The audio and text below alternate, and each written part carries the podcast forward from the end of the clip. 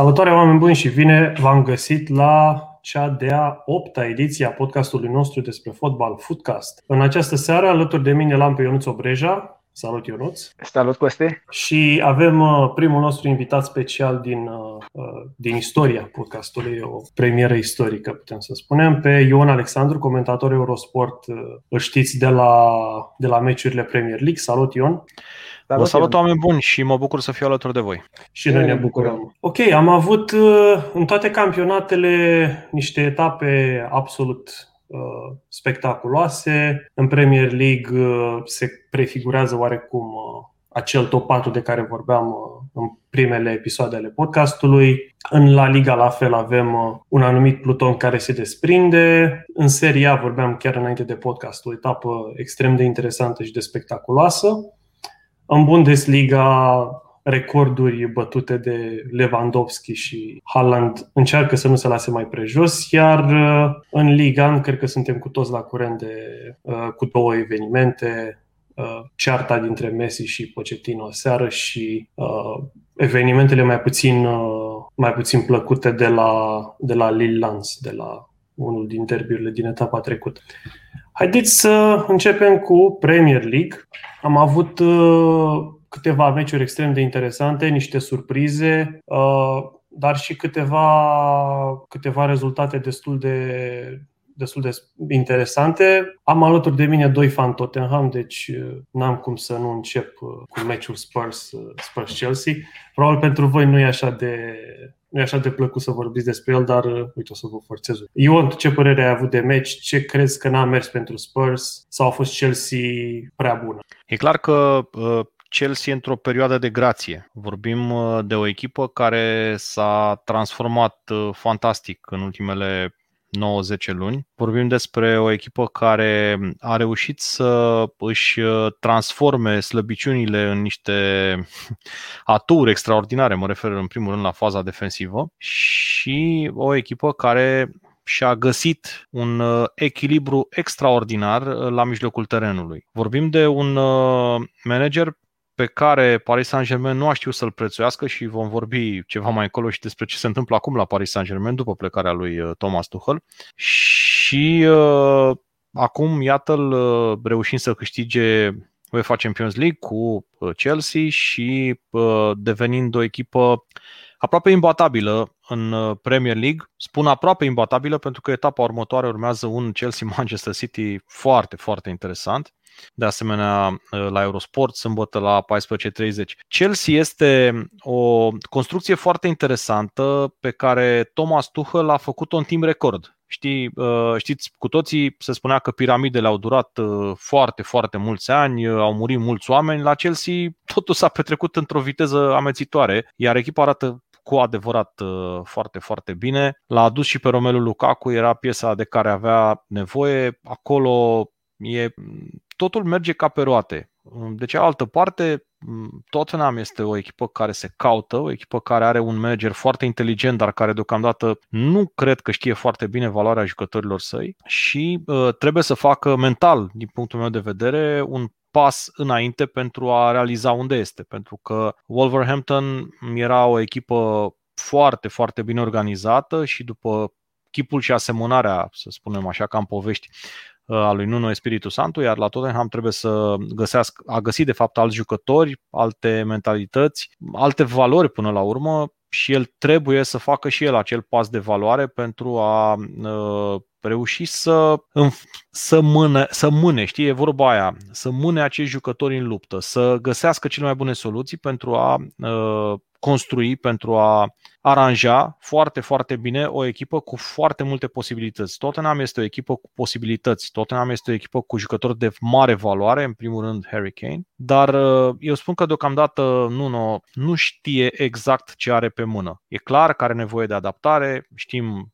cu toții și am discutat de foarte, foarte multe ori cu fanii ai fotbalului englez cât de mult s-a chinuit Sir Alex Ferguson să facă o echipă la Manchester United și până la urmă a reușit să facă o echipă fantastică și nu doar una, chiar mai multe, dar uh, în 2021 nu știu dacă patronii, nu știu dacă fanii mai au timp să aștepte pentru că ne uităm uh, foarte clar la un uh, Tottenham care reușește să se organizeze pe fază defensivă pentru o perioadă destul de bună de timp, dar după aceea clachează pentru că nu are forța de a se lupta cu o echipă ca, ca Chelsea, o echipă care a reușit să reinventeze jucători și aici mă refer în primul rând la uriașa surpriză pe care Thomas Tuchel ne face uh, de ceva timp prin uh, ținerea pe bancă lângă el a lui Ben Chilwell și titularizarea unui Marcos Alonso de care credeam că până la urmă va ajunge la Internaționale Milano, cel puțin așa s-a scris în iarna trecută. Dar, iată, Marcos Alonso e unul cei mai buni jucători din campionatul Angliei în momentul ăsta. Da,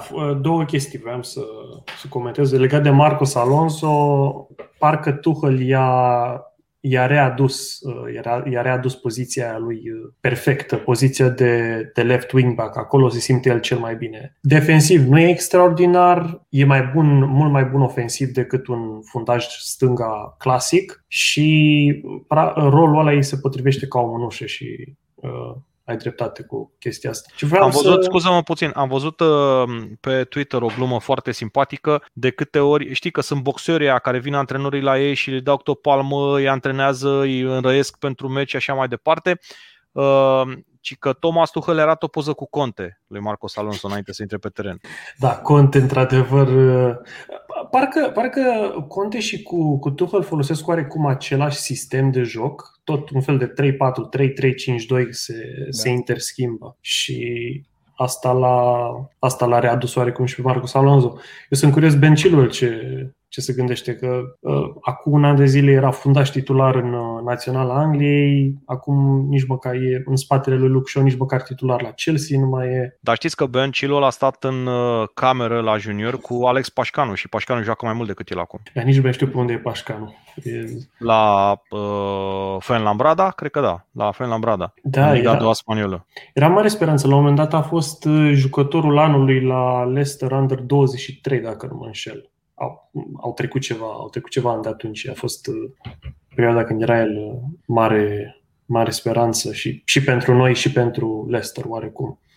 Uh, ai menționat Ion uh, Harry Kane. Aseară am văzut la Sky Sports o polemică între Micah Richards și Roy Keane. Roy Keane îl știm, un, un tip foarte coleric, foarte dur, foarte outspoken, așa. Uh, și el l-a criticat pe Harry Kane, spunând că, băi, ești Harry Kane, trebuie să joci oricum, ești, dacă ești atât de bun pe cât spune lumea. Michael Richards, în schimb, a încercat să-i găsească să-i găsească scuze, să-i găsească oarecum puncte atenuante. Ce părere ai, Ionuț, de, de Harry Kane? E, mai, mai vrea el să joace la Tottenham sau e doar o formă slabă pe care o traversează cum de altfel tra- poate să traverseze orice jucător mare. Uh, da, e limpede că, cel puțin, uh, sunt, sunt probleme la, la Tottenham și uh, asta se vede și, și în jocul lui Harry Kane, care pare uh, destul de nemulțumit. Probabil că el a vrut să plece și uh, în vara aceasta și uh, până la urmă nu, nu a reușit să, să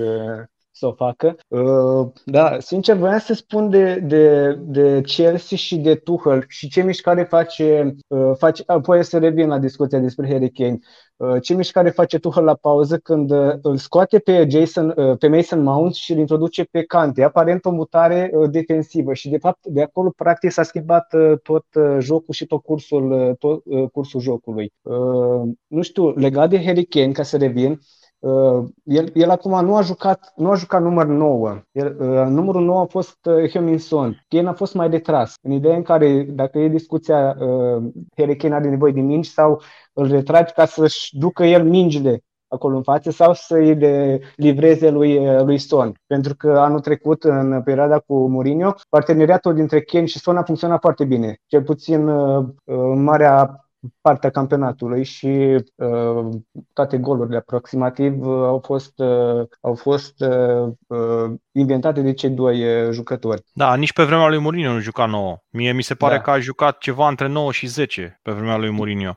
Venea foarte mult între linii, deschidea foarte mult jocul, de aceea Henmingson a marcat foarte multe goluri pentru că aducerea fundașilor centrali sau unui fundaș central cu Harry Kane crea acele spații pentru el. Țineți minte acea nebunie de meci de PSMR din Southampton, acolo unde cei doi practic au fost pe terenul lor de joacă, s-au distrat, au fost uh, niște contraatacuri uh, fantastice, purtate de doi jucători, dar finalizate până la urmă cu gol. Eu cred că poziția lui Harry Kane în ultimii ani s-a schimbat mult. El a fost 9, după aceea în perioada lui Mourinho a fost un 9 combinat cu 10, intrând între un 9 și jumătate. Un 9 și jumătate, exact.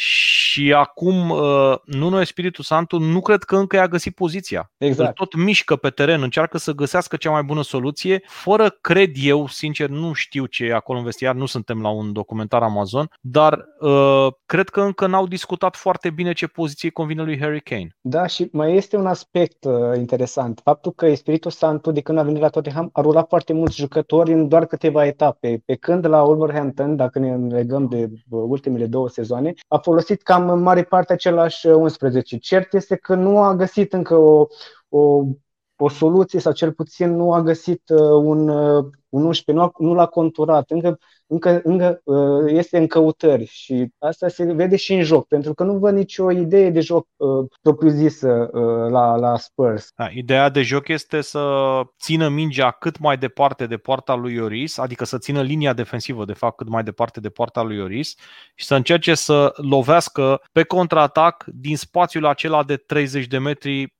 care are o linie de centru în mijloc. Înțelegi? Adică cumva el vrea să comprime foarte mult jocul și se bazează pe calitățile jucătorilor, însă în ultimele etape n-a mai fost ajutat de aceste calități ale jucătorilor, pentru că dacă reușești să câștigi uh, trei meciuri la rând cu 1 la 0, după ce în două dintre ele te domină adversarul, nefiind un adversar uh, foarte, unul dintre ele nefiind un adversar foarte bun, uh, spune multe despre ce vrei tu să faci. El a încercat să comprime jocul, a încercat să se bazeze pe calitățile jucătorilor, a încercat să dea drumul foarte repede la contraatacuri, însă forma mai slabă a lui Harry Kane, accidentarea lui Helmingson i-au dat peste cap planurile. Da, și plus că din, uh, din 11 trimis uh, ieri, niciun jucător nu s-ar plia pe, pe tipologia uh, aceasta de joc, pentru că nu ai, eventual, dacă jucai cu Lucas Moura sau Bergwijn, care mm, sunt jucători mai rapizi și poți să, poți să dezechilibrezi apărările în, la contraatac. Da, eu trebuie să recunosc că sunt foarte dezamăgit de Bergwijn. Mă așteptam să fie mai bun. Da, mă rog, Astea sunt niște da, a fost, lucruri de pare fan. un transfer uh, la, pe tipul lui uh, Janssen, care a venit de la Parcă un pic mai bun decât Janssen, dar tot exact ce Parcă un pic mai bun, da. În schimb, mi-a plăcut Romero, uh, foarte sigur pe el. și. Păi, singurul fundaș pe care l-a dorit Messi la Barcelona nu putea să fie rău, sincer. Da. În schimb, nu știu cât mai, cât mai insistă cu Dele Ali. A greșit și la golul lui Thiago Silva. Prea multe realizări nu a avut. Lo Celso... Voi credeți că, uite, hai să vă pun și eu o întrebare. Mă simt așa ca la Premier League Show. Credeți că Dele Ali într-o altă echipă din Premier League ar putea să facă ceva mai mult decât face la Tottenham? Mm, Destul de grea întrebarea. Dele Ali e un jucător, nu e un jucător, poate nu mai e un jucător de Tottenham, nu mai e jucătorul care era acum, să zic, 2016, 2015, 2017 chiar. Sigur ar face treabă și încercam să, mă, să fac așa un exercițiu de imaginație, să văd cum ar putea el să intre la Burnley, de exemplu. Eu l-aș vedea la noi, de exemplu. Ar fi, ar fi un jucător gen Dwight McNeil, doar că, doar că mai central. Cert, la echipele de, de a doua jumătate a clasamentului, clar, clar ar avea loc. Adică omoare, omoare talent cu carul, numai că pur și simplu traversează o perioadă mai slabă și probabil presiunea unei echipe de top 6 nu-i uh, priește așa mult. Pe el e foarte supărat că nu a plecat de la Tottenham. E situația pe care a întâlnit-o și Harry Kane. El și-a dorit foarte tare să plece de la Tottenham, nu a fost lăsat să plece. Din ce știu, Manchester United era foarte interesată și, și de atunci n-a mai jucat aproape nimic. Au fost momente în care a mai arătat ceva, dar uh, el e într-o groapă de formă de mult timp. Nu e ceva așa. I s-a au mai fost câteva meciuri uh, când a venit Mourinho și se spunea că l-a resuscitat, că o să joace, că o să facă, dar nu, nu mi se pare un jucător care în momentul ăsta să poată să schimbe soarta unui meci al lui Tottenham. Da, Mourinho da, cu Dele au Cred că și diferă un pic uh, poziția. Îl țin minte la începuturi când uh, făcea acel parteneriat de care vorbeam adineauri dintre Kane și Son, acum câțiva ani, când era în plină ascensiune Dele Ali, el era în locul lui, lui Son, în, în duoul cu, cu Kane. Acum nu, nu, nu mai vedem. Pare că s-a, nu, nu mai e tipul, pe tipul ăla de jucător de număr 10, ca să zicem așa, sau cel puțin uh, second striker. A fost retras și în uh, linie de mijloc. E, pe Dele Alli l-am văzut și numărul 8 la un moment dat, adică era... Da, la bază este numărul 8, dar uh, s-a remarcat mai mult ca un, un număr 10 neapărat calități. Când vorbim de un număr 10, vorbim de jucători de tipul Messi sau Hagi sau care să facă diferența, dar... Da, eu l-aș vedea pe Dele Alli, sincer să fiu, la o echipă da. din Germania, unde jucătorii englezi s-au simțit foarte bine în ultima perioadă, în ultimii, nu știu, 5-6 ani, jucători tineri englezi care s-au dus în Anglia și au făcut o treabă foarte bună. Jadon Sancho e un exemplu foarte bun și l-aș vedea la o echipă de gen Dortmund sau poate Mönchengladbach. Da, pare... Sau pare oarecum spitalul jucătorilor englezi. Uh, Sau cine știe, acum mai nou văd că jucătorii englezi se descurcă foarte bine în Serie A, cum e cazul lui Temi Abraham sau uh, Tomori sau uh, uh, Smalling. Smalling, da. E, uite, pe Dele Ali la Juventus. Ar fi o poveste foarte interesantă. Echipa aflată la retrogradare îl ia pe Dele Ali ca să o salveze. Ca să scape. o să ajungem și acolo. O să fie o, o, o, o perioadă foarte amuzantă de discutat despre seria în, în podcastul ăsta.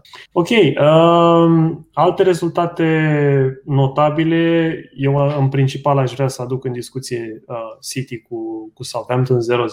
Southampton o echipă pe care mulți o vedeau la retrogradare sezonul ăsta. Și n-a jucat rău la City, a jucat, a fost destul de echilibrat jocul de pe Etihad.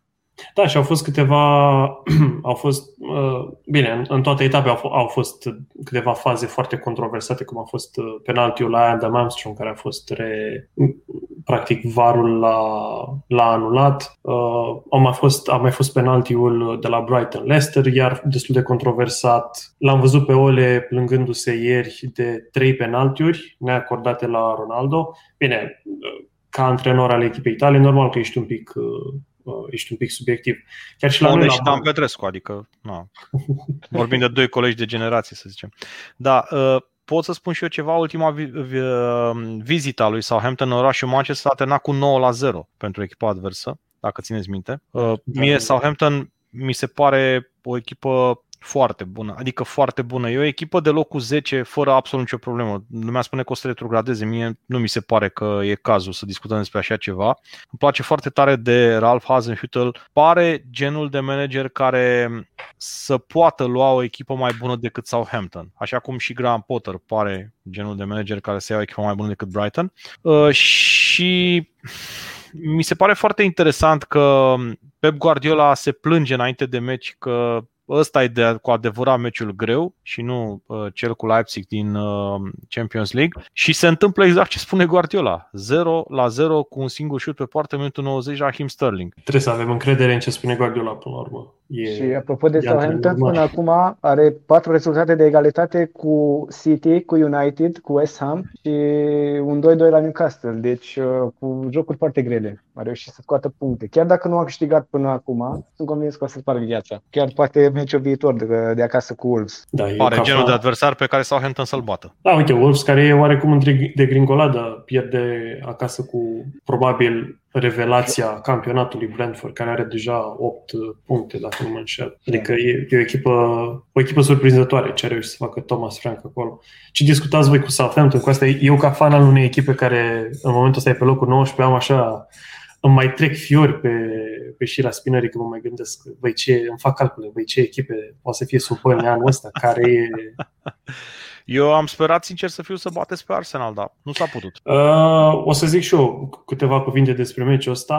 Poate că am fi meritat un egal, nimic mai mult. Uh, meciul am pierdut pe niște greșeli prostești. Bine, eu aș fi un pic mai dur, dar uh, am zis să, stau, să rămân un pic, uh, să rămân civilizat. Uh, nu știu, sunt, uh, sunt niște momente când echipa practic, parcă iese din priză, cum am, cum am pățit la Everton săptămâna trecută, un meci pe care ar fi trebuit să-l câștigăm, dar pentru că am jucat 10 minute cu gândul la, nu știu, nu știu la ce au avut gândul băieții, Everton putea să marcheze și mai mult de 3 goluri și poate ar fi meritat mai mult de 3-1, pentru că pur și simplu uh, între minutele, să zic, 60 și 75, pur și simplu nu am reușit să ne regăsim. Ieri cu Arsenal am văzut ceva ce n-am văzut în viața mea pe stadion. Întregul stadion, timp de 10 minute, a fost, uh, nu știu, zici că ne încărcase cineva, ne băgase cineva în priză când a intrat Maxwell Maxwell Corne pe teren a fost o atmosferă incredibilă. Practic, la orice atingere a, a lui eram, toți eram în genunchi și ne, ne rugam să mai să fac câte un dribbling, câte ceva. Aș încerca la un moment dat un step over. Vă dați seama ce reacție au avut niște oameni care nu văd chestii de astea m-am niciodată. simțit, m-am simțit la fel, să știi, pe cam nou în urmă cu mulți ani, la un meci Barcelona cu Espanyol. Messi atipic pentru el, pusese accidentat vreo două meciuri, n-a jucat și uh, la fiecare minge părea că stadionul respiră odată cu el. Și cam noi e și un stadion măricel, să zic așa. Uh, cam, cred că asta s-a simțit și pe Turf Moor. Uh, e clar că Max Cornet e cea mai mare vedetă venit la Burnley, nu?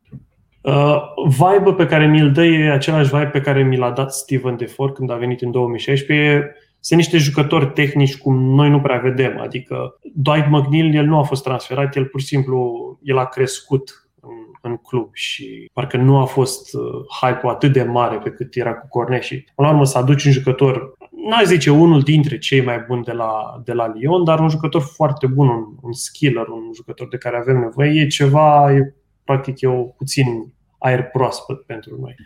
Um, ok. Mai ales că nu sunt foarte mulți jucători din, din afara Angliei în lotul lui, lui Burnley. Păi singur, el e cam singurul jucător care a venit din afara Angliei, nu știu, dintr-un campionat european.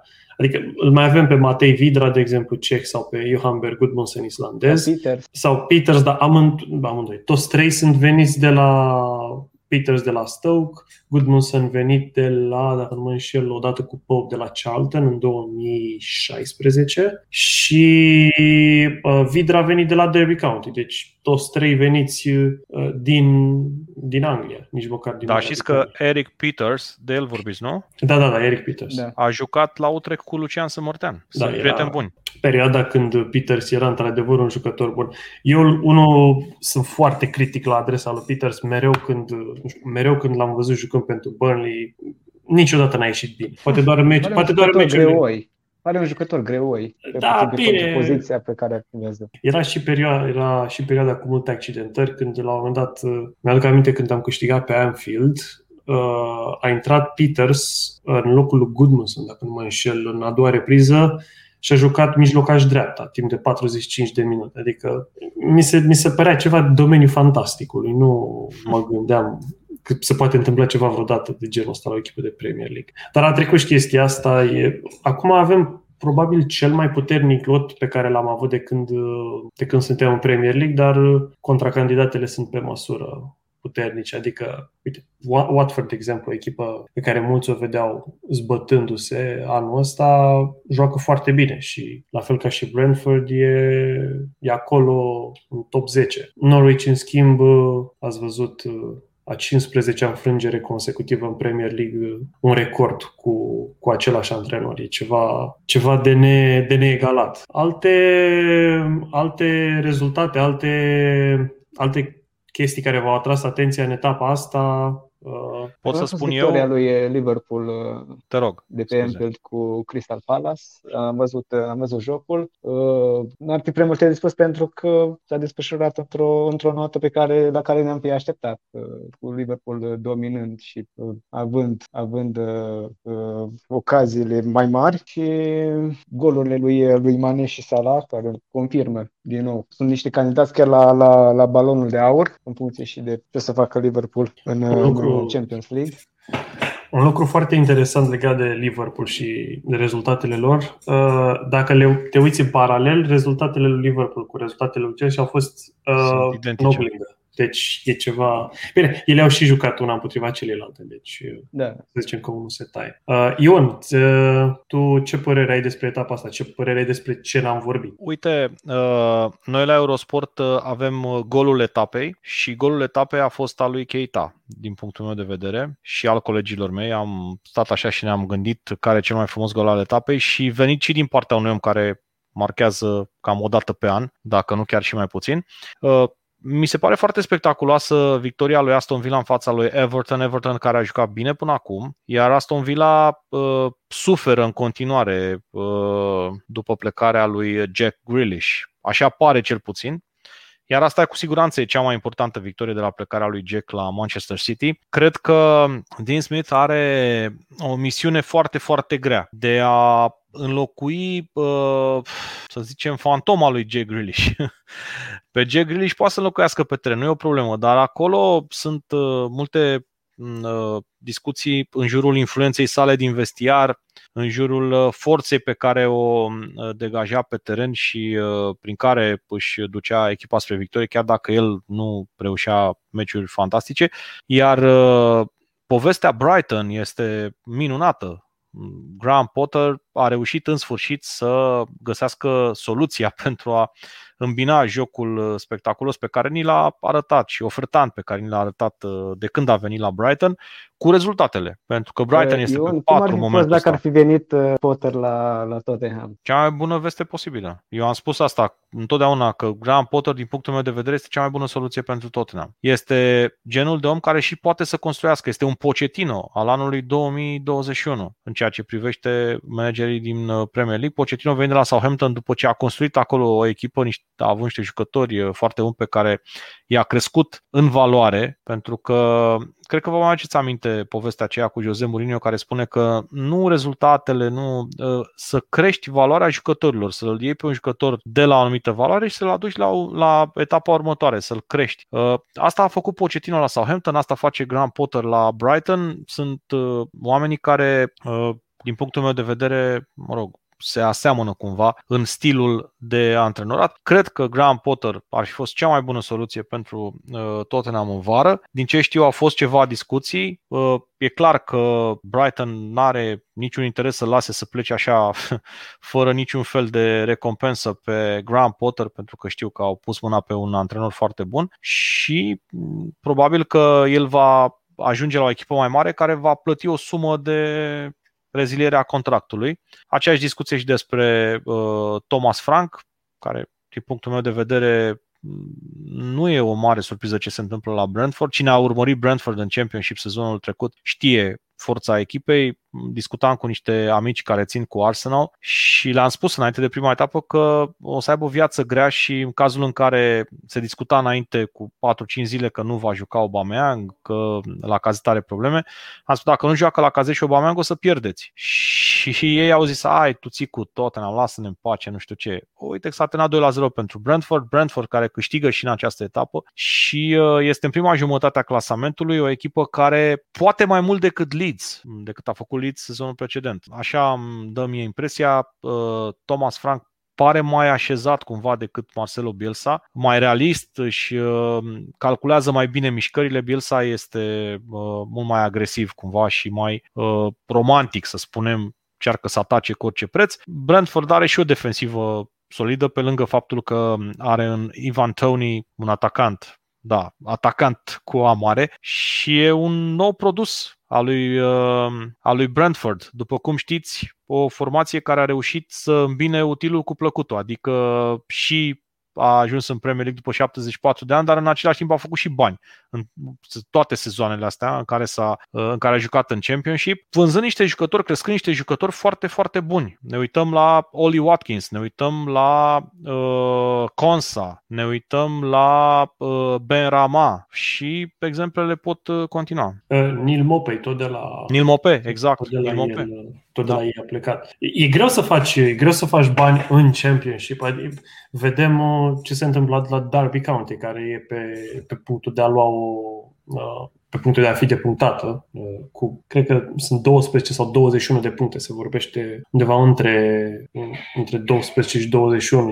Și te, când te uiți la, la Brentford, care cu, cu un management de succes poate să facă și bani, să și promoveze și o să facă și mai mulți bani. Adică, pentru că nu cred că se mai gândește cineva că Brentford o să retrogradeze. Adică știu că e puțin prematur, dar uh, au, uh, au, au entuziasmul de, de primul sezon. Cum a fost, de exemplu, Wolverhampton, apoi uh, Sheffield United, ne aducem aminte povestea senzațională când la un moment dat se băteau Huddersfield iarăși a fost un exemplu. Uh, da, mi-aduc aminte, Huddersfield a fost în sezonul când am, uh, când am luat noi Burnley, locul 7 atunci. Uh, bine, la ei a fost fix povestea de second season syndrome care a fost și la Sheffield United, din păcate. Și care pare să fie și la Leeds, dacă mă întrebați pe mine. Da, eu, eu ce am văzut la Leeds cu Burnley în meciul direct, nu mi s-a părut deloc Leeds de anul trecut, adică exact. mi s-a părut o echipă șchioapă din punct de vedere ofensiv și defensiv la fel ca sezonul trecut, foarte, foarte slabă. Dar măcar anul trecut compensau cu,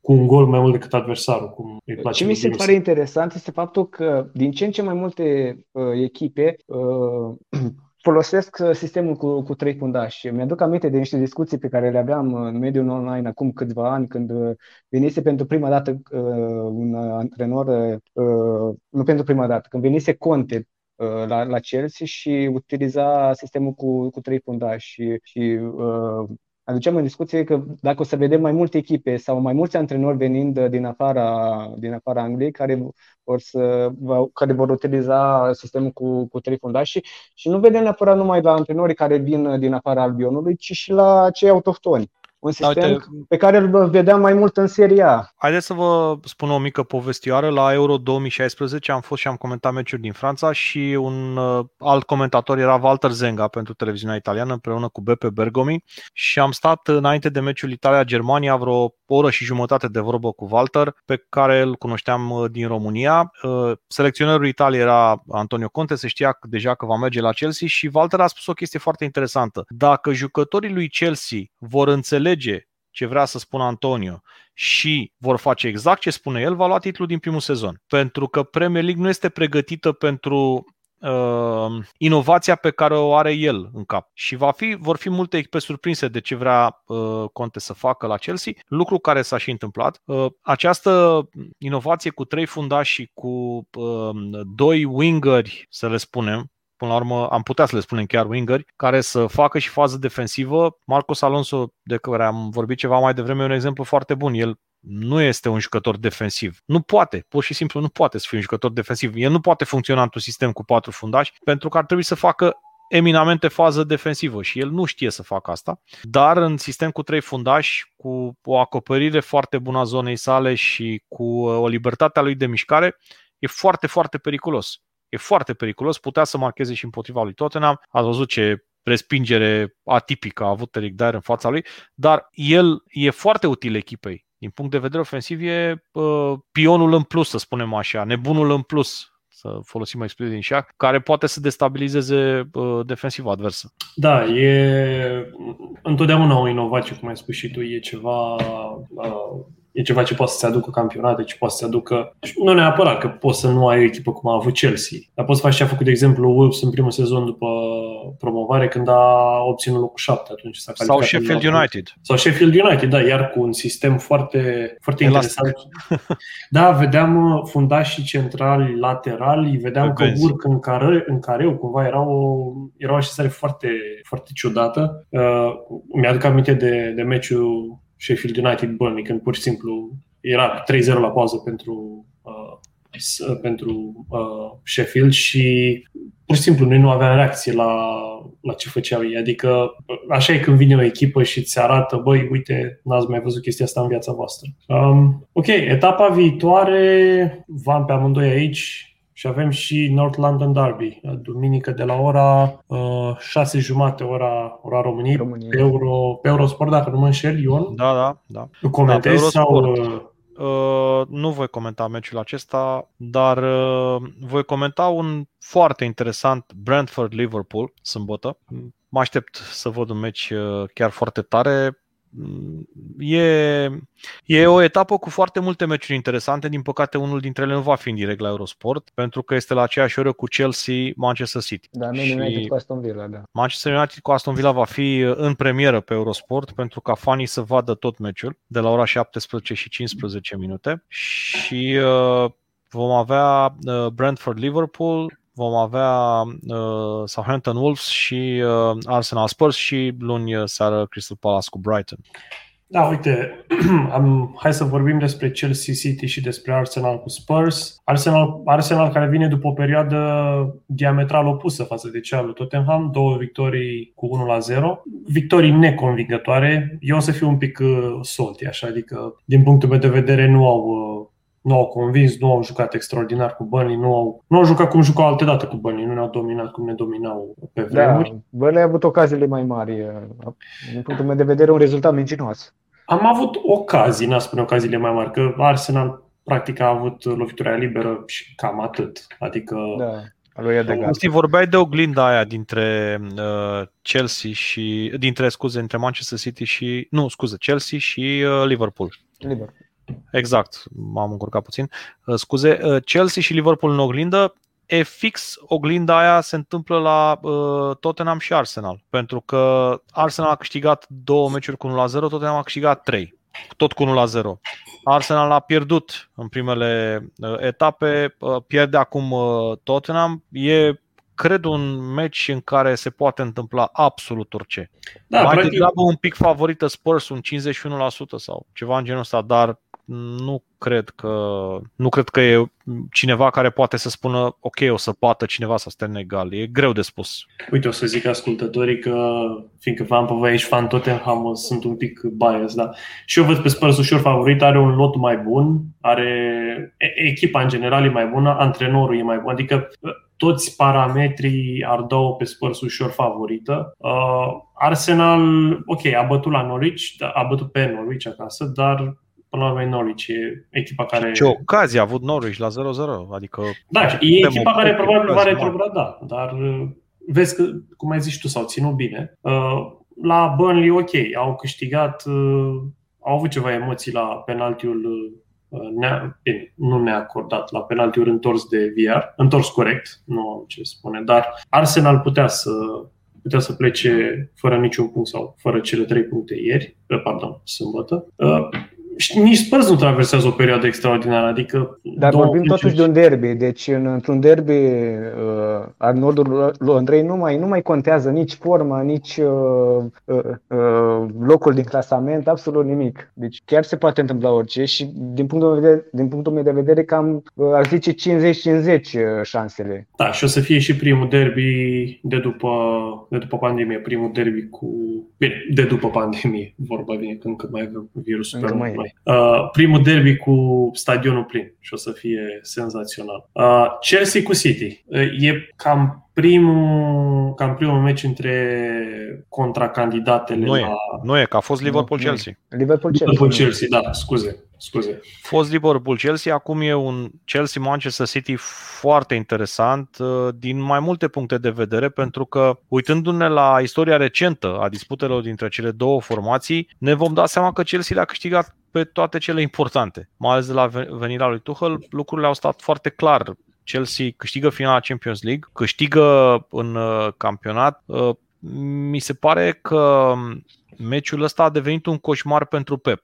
Și uh, spun asta. Un fel de pentru... complex. Un fel de complex. Uh, Ușor, pentru... da. S-ar putea vorbi chiar de un mic complex, un început de complex, să spunem. E un meci pe care Tuchel parcă îl simte mai bine, parcă se descurcă mai bine, parcă reușește să găsească cele mai bune soluții. Foarte interesant cum va reuși până la urmă Pep Guardiola să-l aducă pe Jack Grealish la forma pe care și-o dorește el. Pentru că odată intrat în forma aceasta și odată cu un Kevin De Bruyne în plinătatea forțelor, City va deveni o echipă mai puternică.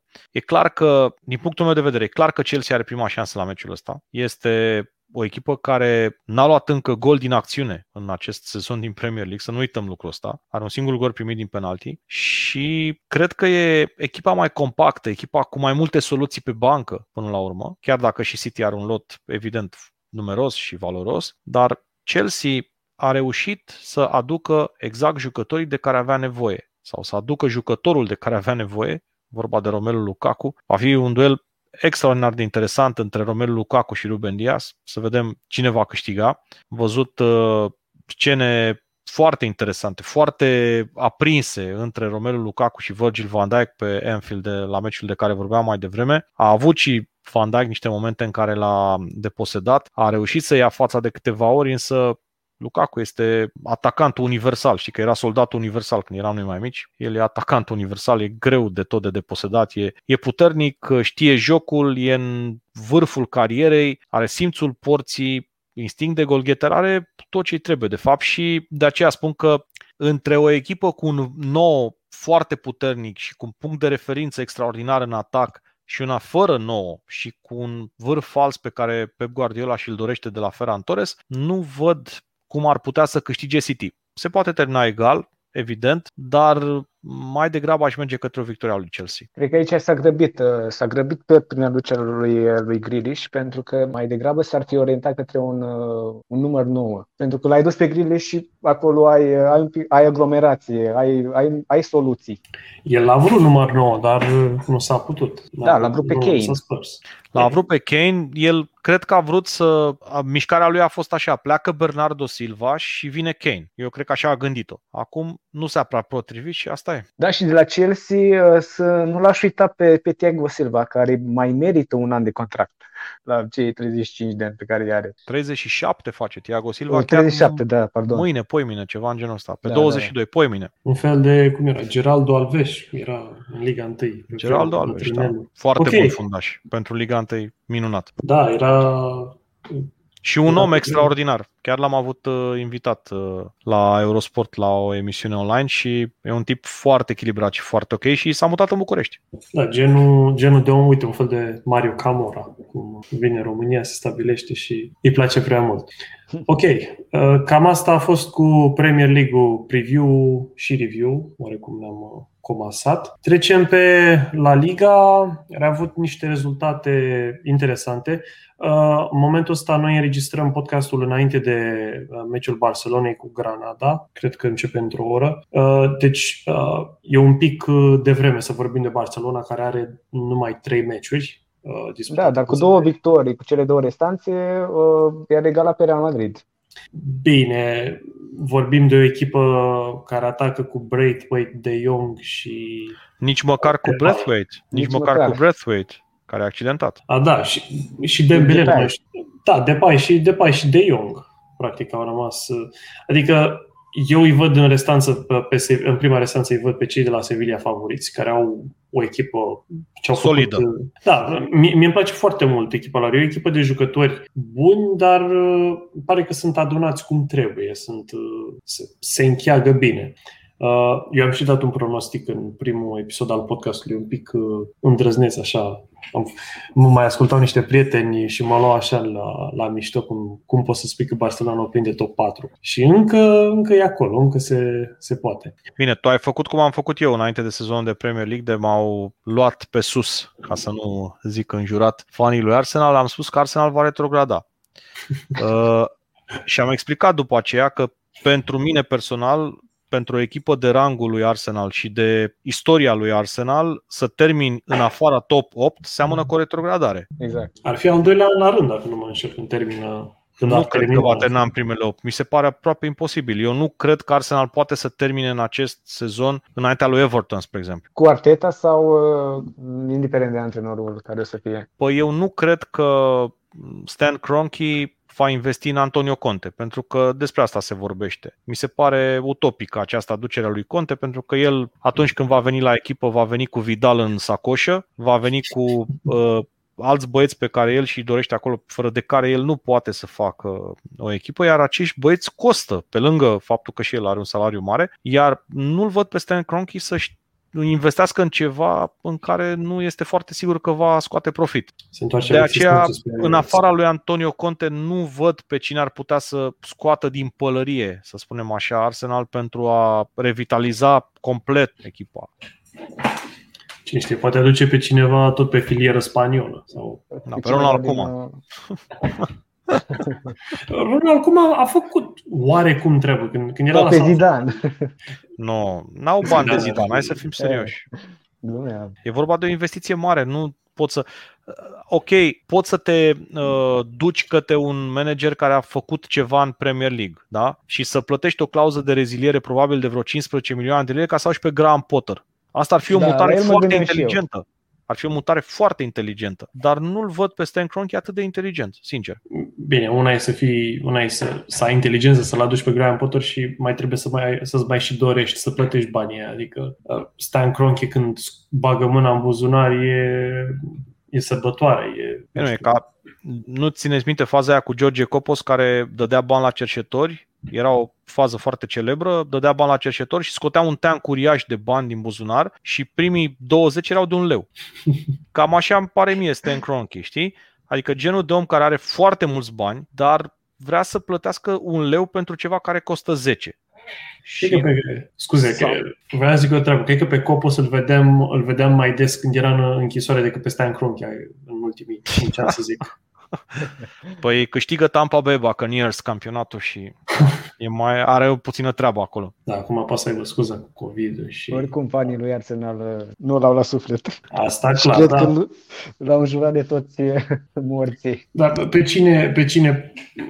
Adică, cred că până și fanii Burnley nu prea se, nu prea se iau extraordinar de bine cu patronii americani. Adică e split oarecum 50-50 să zic. Uh, patronii americani în general au o aură așa de... Parcă nu-ți vine să ai încredere în ei. E, în afară de John Henry, nu? Filantropi. Uh, și treaba cu John Henry e un pic, uh, un pic controversată, că până la urmă a fost treaba cu uh, Super League, cu, da, cu Superliga, cu ESL-ul, care practica a stricat oarecum relația și între fanii Liverpool și John Henry. Îmi aduc aminte de acel videoclip al lui în care își cerea scuze. A fost de apreciat că și-a cerut scuze, dar până la urmă nu puteai să nu, să nu vezi câteva semne de manipulare pe care le încerca să le, să le facă. Era... Oricum, dintre patronii care au fost implicați în povestea asta, John Henry a ieșit cel mai bine.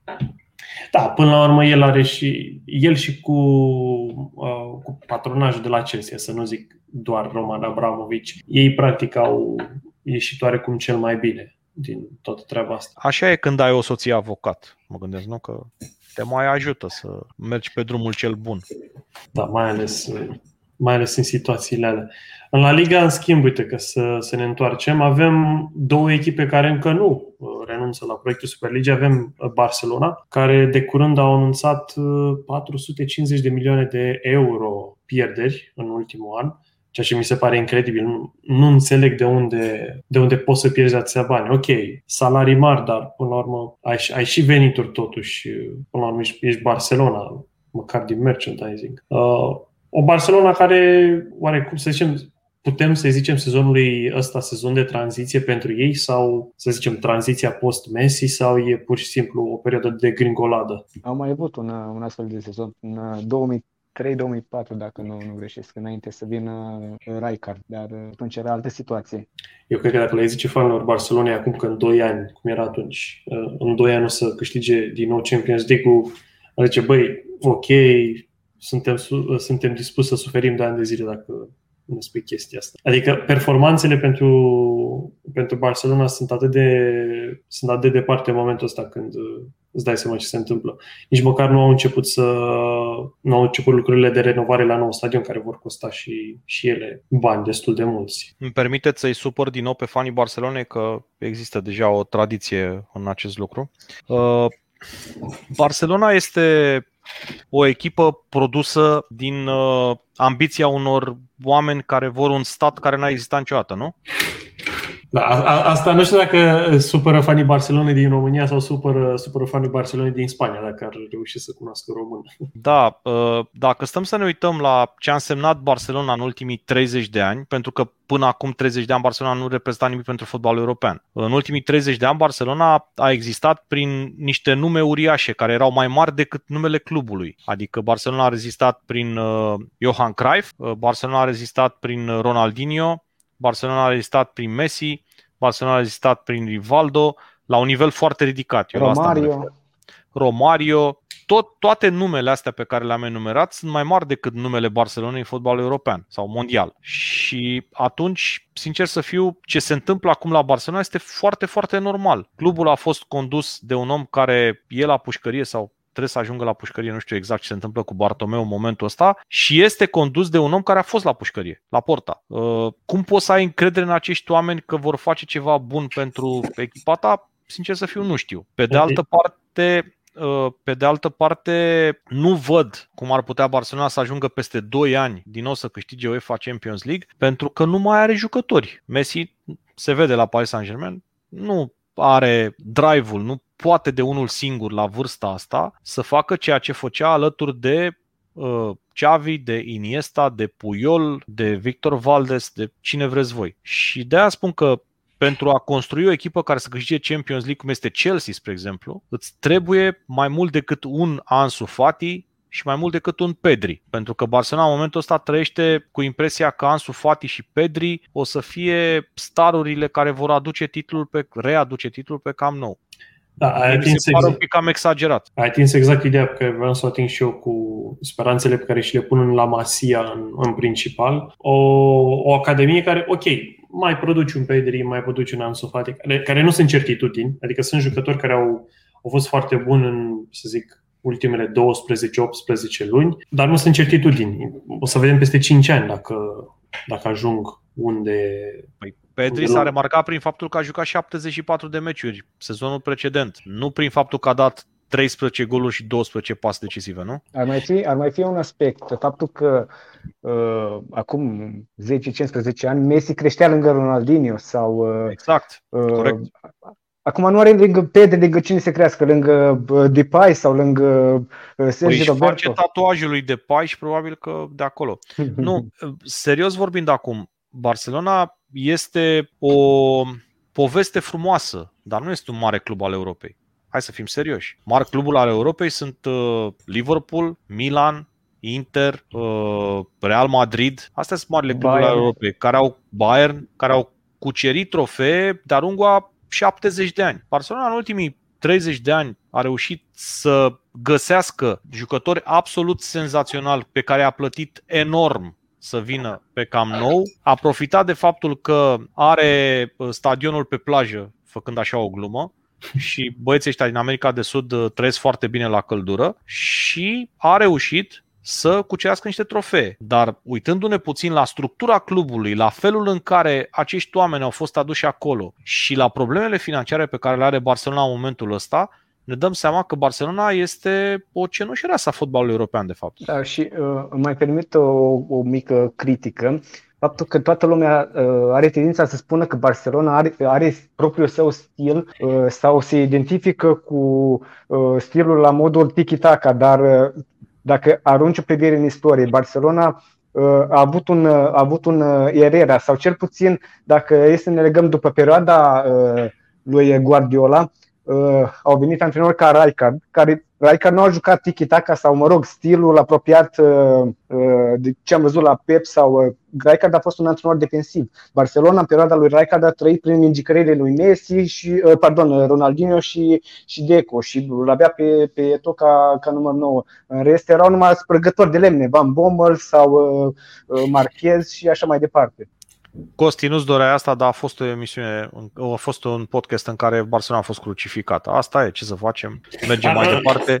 Nu e vorba de ce îmi doresc eu, e, ca să glumesc un pic, Ion, bine că nu comentați la Eurosport, la Liga, că cred că va fi scăzut uh, dramatic. Dar nu e vorba de scăzut dramatic, e, sunt niște realități. Barcelona eu, eu până în 1990 până la începutul anilor 90, Barcelona nu avea niciun trofeu Champions, mă rog, Cupa Campionilor, că nu se numea Champions League atunci. Nu avea niciun trofeu. Jucase o singură finală în care fusese bătută de o echipă din Europa de Est, Steaua București. Dacă așa se avut, comportă o echipă mare a Europei... Uh, scuză-mă. Da, nu, dacă așa se comportă o echipă mare a Europei, s-a văzut trei ani sau patru ani mai, trei ani mai târziu de fapt, ce înseamnă o echipă mare a Europei. Aceeași Steaua București, chiar mai bună decât cea din 1986, a fost măcelărită de Milan. La fotbal, nu la alte chestii. Și asta e adevărul, adică vorbim despre Barcelona ca de o poveste, e frumos, e cald, toată lumea se simte bine, uh, ce frumos joacă, ce... Nu, erau niște jucători care făceau chestia asta. Clubul Barcelona este clar mai mic decât jucătorii care au evoluat pentru ea. Da, și uite, toată treaba asta, performanțele din ultimii 20, 30, 35 de ani, au adus și fanii. Adică Corect. Barcelona e unul dintre cele mai susținute și, n zice iubite, m-aș, m-aș limita la susținute cluburi din lume, adică sunt la nivelul Real Madrid. Uh, Pentru că a prins această epocă a social media, explozie social media. E foarte da. simplu. În ultimii 10 ani, numai polemicile real, numai pole, da, pardon, polemicile Ronaldo versus Messi, câți fani au adus Realului și Barcelonei. Adică E adevărat, și acum la Liga fără Ronaldo și Messi este al cincilea, dacă nu chiar al șaselea campionat din uh, Europa. Da, și vedem, nu știu, o glumă, să-mi permit și eu, jumătate din fanii Barcelona, acum sunt fanii, sunt fanii Paris Saint-Germain, adică... Și uh, jumătate din meciurile etape din La Liga sternă 0-0. Da, uite, noroc că ai spus chestia asta, că vreau și eu să, să-mi aduc critica mea. Eu din, din La Liga fiind fan Burnley, fiind fanul tăietorilor de lemne din, din Anglia, nu pot decât să fiu fanul tăietorilor de lemne din La Liga, Atletico Madrid. Și de ce spui asta? Mie mi se pare Atletico Madrid echipa cu cel mai mare suflet din campionat. Eu am fost pe Calderon la o... am comentat o semifinal de Champions League cu Bayern München, în care Saul a dat un gol fantastic. N-am trăit în viața mea o atmosferă atât de uh, caldă și atât de intimidantă pentru adversar cum era pe Calderon. Ei, nu, eu, spun, nu, nu. Eu, spun ce repet, eu spun ce repet, să zic, uh, ce spune uh, populația uh, ce spune populația microbistă a planetei. Adică știi cum e, când nu joci fotbal frumos, parcă nu știu, nu... Ce atacanți a avut Atletico Madrid de-a lungul timpului, Doamne Dumnezeule, Falcao, Diego Forlan, Aguero. Ce poveste, Aguero, Luis Suarez. Cum să spui că stăietor de lemne? Oamenii joacă cu sufletul, joacă foarte, foarte tare. E normal, despre asta e fotbalul. Ce să facem? Asta e, nu putem tot să fim, uh, nu știu, uh, drib, uh, oamenii care driblează absolut orice. Mie mi se pare Atletico Madrid o echipă care întotdeauna a avut un suflet uriaș și să joci în același oraș cu Real Madrid care are 13 cupe ale campionilor și să-i bați de multe ori, mie mi se pare așa, cumva despre asta e vorba, orgoliu, chestii, frumos, fotbal, o, uh, cumva, uh, nu știu, uh, antisistem, să spunem așa. Un Atletico Madrid care întotdeauna a fost un anti-real într-un oraș atât de uh, nebunit după fotbal și care a reușit să bată și pe Real Madrid și să ia titluri în fața unui Real Madrid cu Ronaldo și a unui Barcelona cu Messi. Uite, ai enumerat fix motivele pentru care eu apreciez, adică poate și de asta, bine, la mine e un pic mai complicat. Eu sunt fan petrolului din, din România, fiind lângă București, chestia asta de underdogs, cu chestia asta am crescut de când eram mic. Burnley lângă Manchester, la fel și Atletico Madrid, fix lângă probabil, n-aș zice cel mai mare club din lume, dar unul dintre cele mai mari cluburi din lume. Și face treabă. Bine, ce s-a întâmplat săptămâna asta, două rezultate de 0 la 0, mi se pare că e o chestie pe care, pe, la care Simeone trebuie să lucrezi un pic. Uh, meciurile astea în care, în care pornești ca favorită și pur și simplu nu reușești să îți desfaci adversarul, care putea să-l coste, putea să-l coste pe Simeone titlul de campion anul trecut. Au fost câteva meciuri. Când, rezolvate de Soares.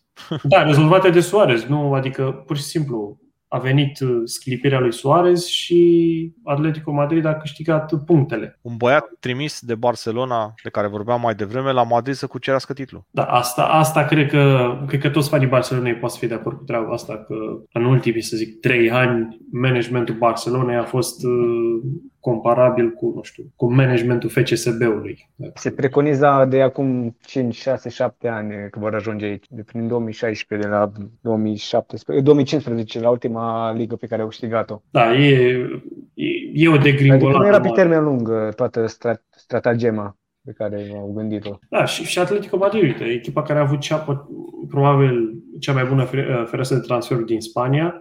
Eu n-aș, n-aș zice că Real Madrid a avut o fereastră senzațională, adică, ok, l-au adus pe Alaba, uh, l-au încercat să-l aducă pe Mbappé, l-au adus pe Camavinga, dar uh, și-au pierdut fundașii centrale, adică când se întâmplă chestia asta, nu poți să rămâi fără... Uh... Da, referitor la, mai voiam să, să punctez la ceva la Atletico, faptul că până acum Simeone a jucat foarte ofensiv, foarte mulți jucători cu valențe ofensive în, în ultimii 30 de metri, dar cel puțin acum cu, cu Atleti Bilbao cred că a abordat cam defensiv, având în vedere că a jucat și pe Vanda Metropolitano, cu Lodi și Tripie ca wingeri, în condițiile în care etapele trecute jucau Carasco sau uh, uh, nu mai dețin uh, Carasco și cu, dacă nu poți ajuta, Costi sau Tuion. Mm. Mă gândeam, eu mă gândeam la Mateusz Cunha, dar nu...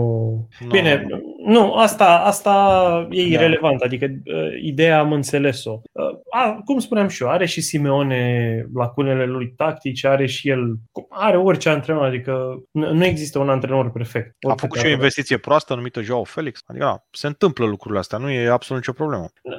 N-aș numi eu chiar investiție proastă, dar uh, a dat mult mai, mult bani, mult, mult mai mulți bani decât ar fi trebuit pe păi, Joao Felix. cam asta mă refeream Foarte și eu. mulți bani. Nu... El, el e un talent, nu știu. Nu știu, nu știu dacă, dacă era o certitudine în momentul care... Păi nu, e nici acum o certitudine, asta e clar. L-ați adică să dai 120 de milioane pentru un jucător care nu e o certitudine, pare cam deplasat.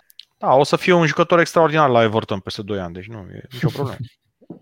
O să țin minte, o să țin minte prognoza asta. Uh, da, echipele din La Liga fac investiții, se aruncă la investiții bine echipele mari, că nu o să vezi un, o echipă gen Sevilla să dea 50-60 de milioane pe un singur jucător. Sevilla a luat un jucător bun din Premier League, pe Lamela. Din punctul meu de vedere, îi se potrivește foarte bine campionatul și o să vedeți că e unul din fotbaliștii care va ajunge probabil pe la vreo 10-11 goluri sezonul ăsta.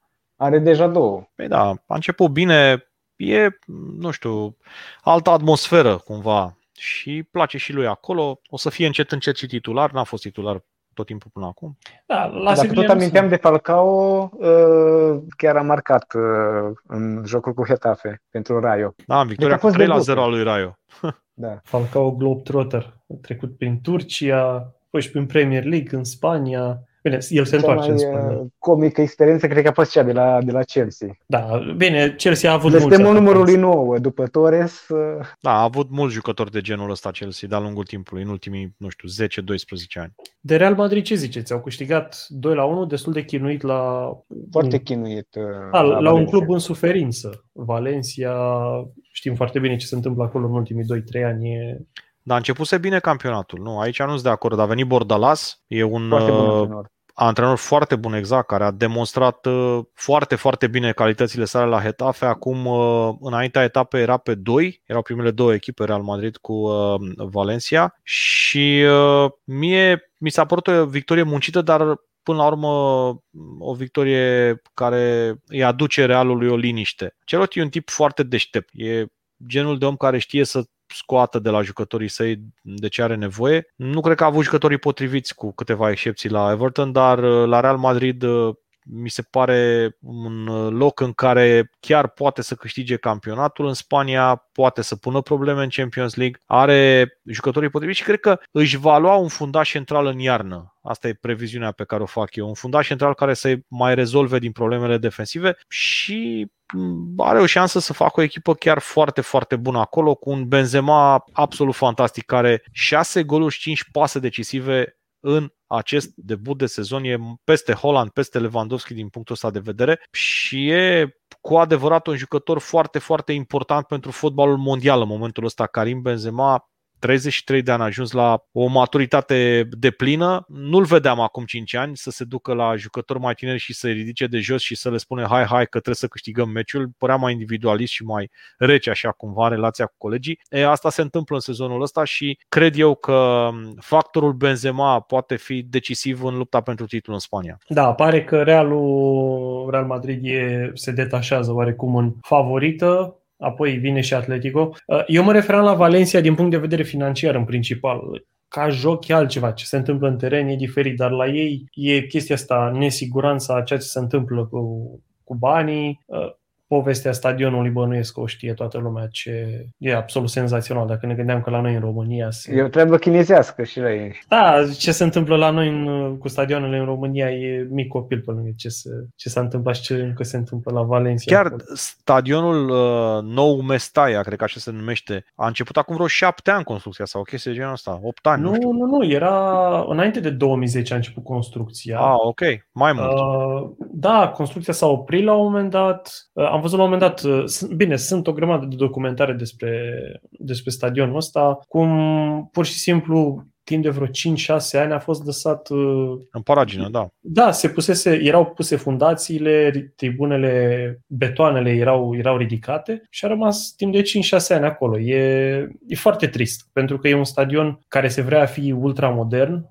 Bine, el trebuia terminat undeva prin, înainte de 2010, dacă nu mă înșel. Ceva ceva incredibil. Și de asta zic, e, e trist. Bine, ei și-au și vândut uh, o bună parte din vedetele lor în ultimii doi ani, să zic, și acum, acum joacă cu, cu ce au, joacă cu... Și vezi, uite, un Spunești se descurcă cu un antrenor foarte bun, sunt pe trei în momentul ăsta.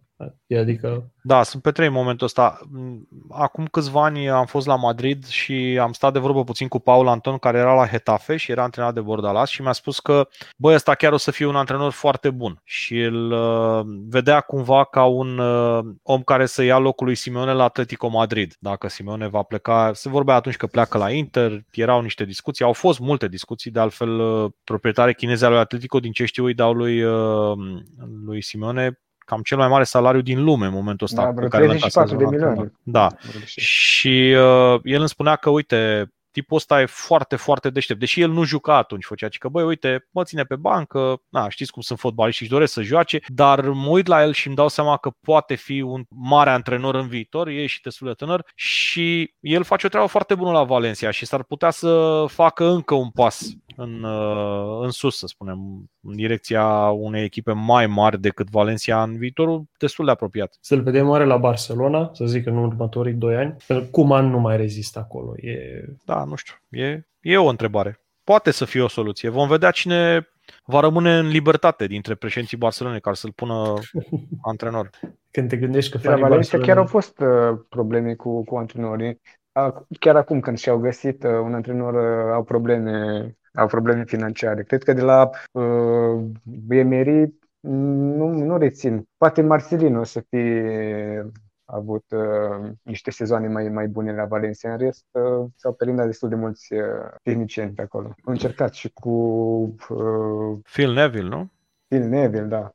Gary Neville. Gary, Gary, Gary, Neville. Gary Neville, scuze, da. Celades, da. au avut, au avut multe experimente. Costi, hai să trecem la Italia, că sunt sigur că voi sunteți foarte dornici de a discuta despre Juventus. Uh, da, uite, eu, eu vreau să trec la Bundesliga mai întâi, dar ai zis de Italia, așa că hai să, hai să mergem, hai să, hai să dăm un Juventus. Nu, nu, nu. Nu, de ce să dăm un Juventus? Am făcut și cu Barcelona. Îl avem pe Mourinho la dispoziție, nu putem să dăm Juventus, nu. E... A, nu Am făcut asta în uh, data trecută.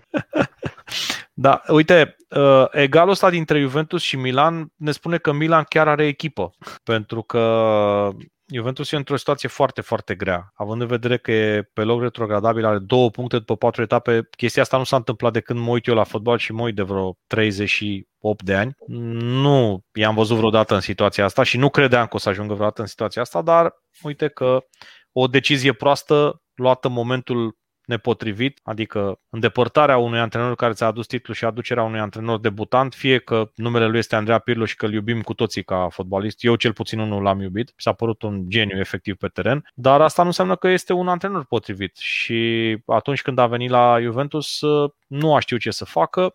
Investițiile într-un uh, Cristiano Ronaldo care ar trebui să-ți rezolve niște meciuri nu sunt destul, adică nu poți să aduci doar pe Cristiano Ronaldo și să te aștepți să rezolve tot și să-ți aducă Champions League și uh, eu cred că acest egal făcut de Milan reprezintă de fapt un pas mare înainte pentru Milan. Chiar dacă sezonul precedent Milan a câștigat cu 3 la 0 la Torino în fața lui Juventus, acesta e de fapt rezultatul mare. Din punctul meu de vedere, Milan chiar o echipă serioasă, o echipă care ar putea să, să facă ceva important în acest sezon. Nu știm în ce măsură va fi putut, va putea cineva să oprească pe Inter, deși problemele financiare sunt și acolo foarte mari, dar uh, Simone Inzaghi are la dispoziție în momentul ăsta un lot care să-i permită să spere la un titlu, un nou titlu de campionă pentru Inter. Da, uh, vedeam, uh, vedeam pe Twitter tot așa, ai adus în discuție chestia asta uh, ieri, cum că Milan și-a cam, cam arată șubre de șansele lor de, de titlu, pentru că nu prea poți să te încurci cu echipe de care se bat la retrogradare, adică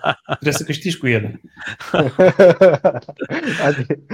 da, numai în pielea lui Allegri să nu fii. Ăsta e adevărul, pentru că el a venit, s-a întors la Juventus pentru a crea o echipă, însă atunci când Șeșni îți gafează cum a făcut-o, atunci când defensiva este depășită de Empoli, atunci când uh, nu reușești să câștigi măcar pe terenul prietenilor de la Udine. Atunci când ai Bentacur, Remsi și Rabiot la mijloc. Exact e destul de complicat și ești obligat să joci cu delict, fundaj dreapta, care săracul n-are nicio treabă. Ăsta e adevărul. Adică că joci cu delict, fundaj dreapta sau că îl bași pe Dean Sorescu, eu cred că Dean Sorescu s-ar fi descurcat puțin mai bine.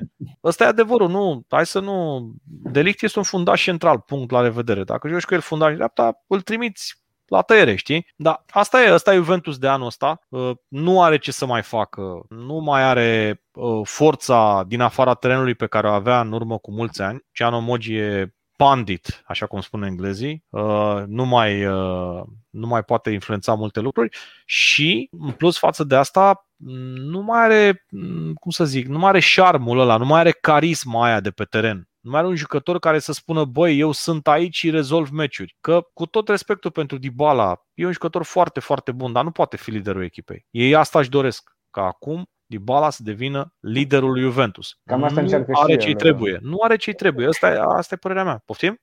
Zic, cam asta încearcă și el, să fie liderul. Nu are ce trebuie. Părerea mea. Nu este jucătorul care să spui, da, el este jucătorul nostru numărul 1. Nu este Cristiano Ronaldo, nu e Michel Platini, nu este oricine Del Del Piero. Piero, nu este nu este. Ăsta e adevărul. Chiar dacă are niște calități extraordinare ca fotbalist, adică s-ar fi integrat perfect pe bancă la Tottenham ca să-l schimbe din când în când pe Dele Alli. Da, și uite, vedem Juventus se bate la retrogradare cu echipa lui Răzvan Marin, care Nici e... readucerea lui, lui Allegri nu cred că a fost uh, o mutare prea inspirată. O ciorbă de încălzită nu știu dacă mai are același, uh, același gust. Bine, ei s-au gândit că merg pe varianta sigur, hai să mergem pe Allegri, să ne redreseze barca, dar uite că Mai bine îi mai dădea o șansă lui, lui, lui Pirlo. Poate Nu cred că asta era o soluție. Nu, Pirlo s-a văzut că era depășit de situație. Eu, sincer, l-aș fi luat pe Roberto De Zerbi, care a plecat la Shakhtyor. Da, uite, A o, arătat bun la Sassuolo, antrenor. A arătat Foarte la bun. Sassuolo minunat din punctul meu de Da. vedere, cu o echipă bunicică, nu foarte bună, dar bunicică, cu o treabă excelentă și na, a plecat pe un salariu mult mai mare decât i-l-ar fi oferit uh, Inter, Juventus sau, uh, sau Milan în Serie A. cam la același Shakhtar. lucru uh, face și la Shakhtyor acum. Exact. I-a E scos o pe Monaco echipă din uh, preliminarele, din play-off-ul ligii. și joacă foarte ofensiv, joacă foarte ofensiv. Uh, Spunea Ionuț Rada, care a jucat cu Dezerbi la CFR și au rămas într-o relație foarte, foarte bună. Ionuț Rada și el fost jucător în Italia, că vorbește din când în când cu el și când a plecat la Shakhtar l-a întrebat, tu o să joci la fel și acolo? Și a zis, păi eu vreau să mă distrez. Despre asta e fotbal, despre ofensivă. Nu vreau să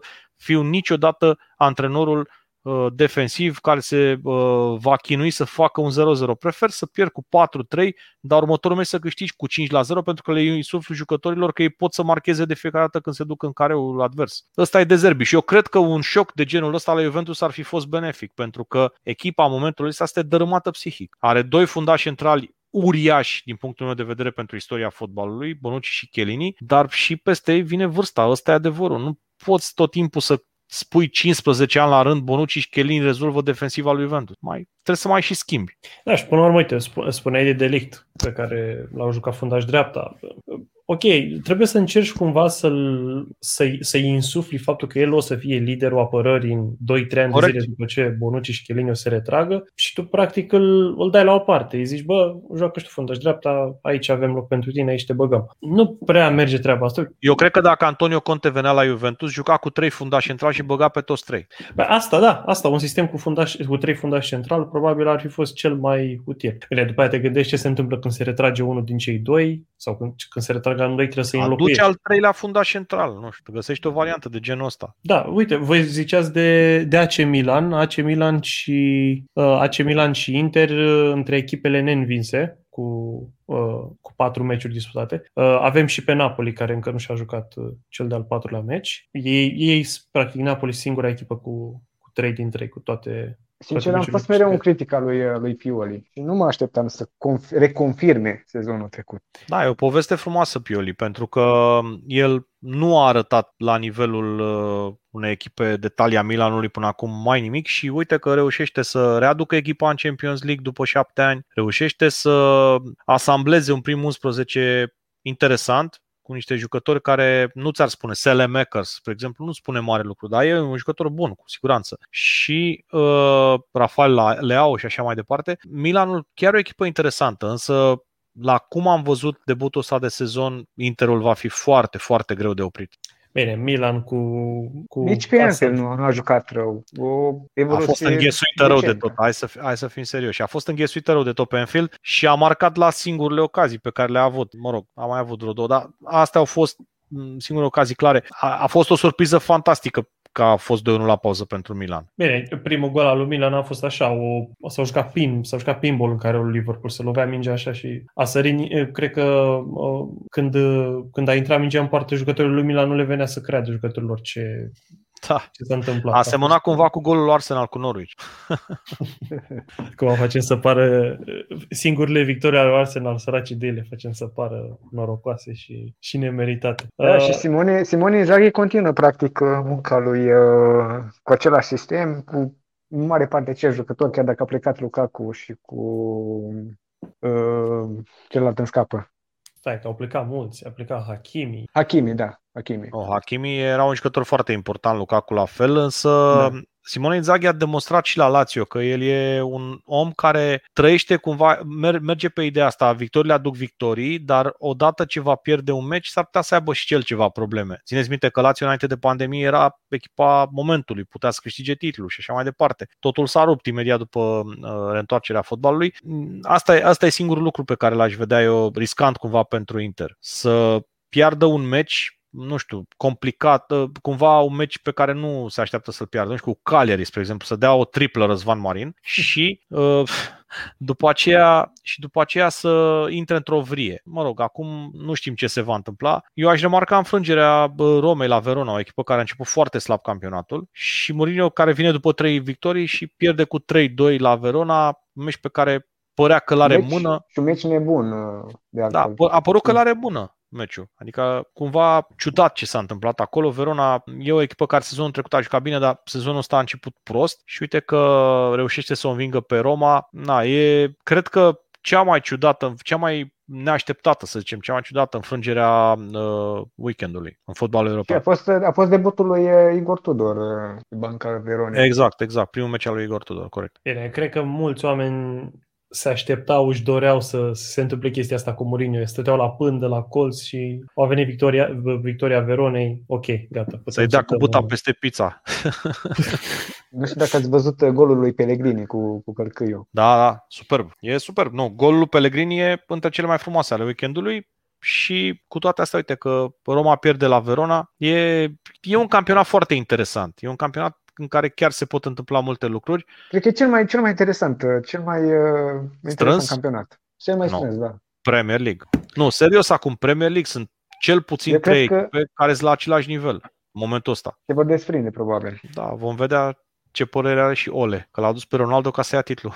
nu știu, în Italia nu mi se pare atât de strâns. Adică, zicea și Ion, Inter pare echipa care se va desprinde dacă Simone Inzaghi reușește să-și, nu știu, să-și înve- să învețe greșelile trecutului ce, ce s-a întâmplat pe la Lazio și, și să-și dea seama că în momentul ăsta antrenează echipa favorit la titlu. Nu știu dacă a mai fost vreodată el în, în ipostază exact, care să... Exact, exact. Aici e un blocaj oarecum mental de care el trebuie să treacă și eu cred că are forța să, să treacă. El toată viața lui a fost în umbra fratelui. Chiar dacă a fost un jucător important pentru Lazio, Pipo a fost evident omul mai cunoscut și omul cu faimă și are ambiția asta de a demonstra că el este uh, antrenorul mai bun. Dacă Pipo a fost jucătorul mai bun, vrea să arate el că a fost, este antrenorul mai bun și cred că are calitățile pentru a face acest lucru. Interul are un lot echilibrat, are niște jucători buni și nu știu, pare așa cumva ușor mai uh, inspirată, cumva mai uh, așezată.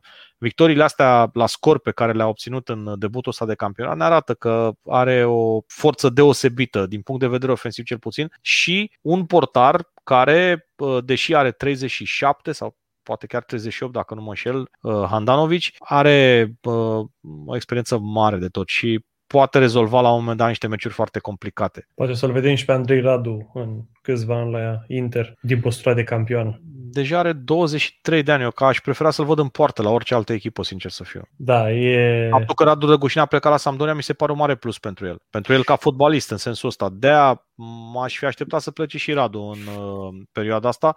Înțeleg că a avut o ofertă foarte interesantă, dar și acolo s-ar fi dus ca rezervă la Nice, în Franța, o echipă wow, o echipă care chiar îmi place mult de tot sezonul ăsta, cu Galtier pe bancă, dar și acolo ar fi fost rezerva lui Benitez. Da, e un pic, uh, e o situație un pic ciudată pentru el, a tot așteptat să, să scape de Handanovic, nu a reușit. Uh, eu vreau să discut de alt jucător român care deși se află la retrogradare cu Cagliari, e în primei cinci Uh, mi se pare că are fix un expected assist pe meci. E, da, are uh, trei asisturi la egalitate cu Barea și cu Luis Alberto. Da, chiar a, Corect, chiar a dat asist uh, mi se pare că la primul gol. Și nu ce de asist. Superb. Superb. Deci lobul său la primul gol al Joao Pedro, dacă nu mă știu, a dat gol. Da, da, da.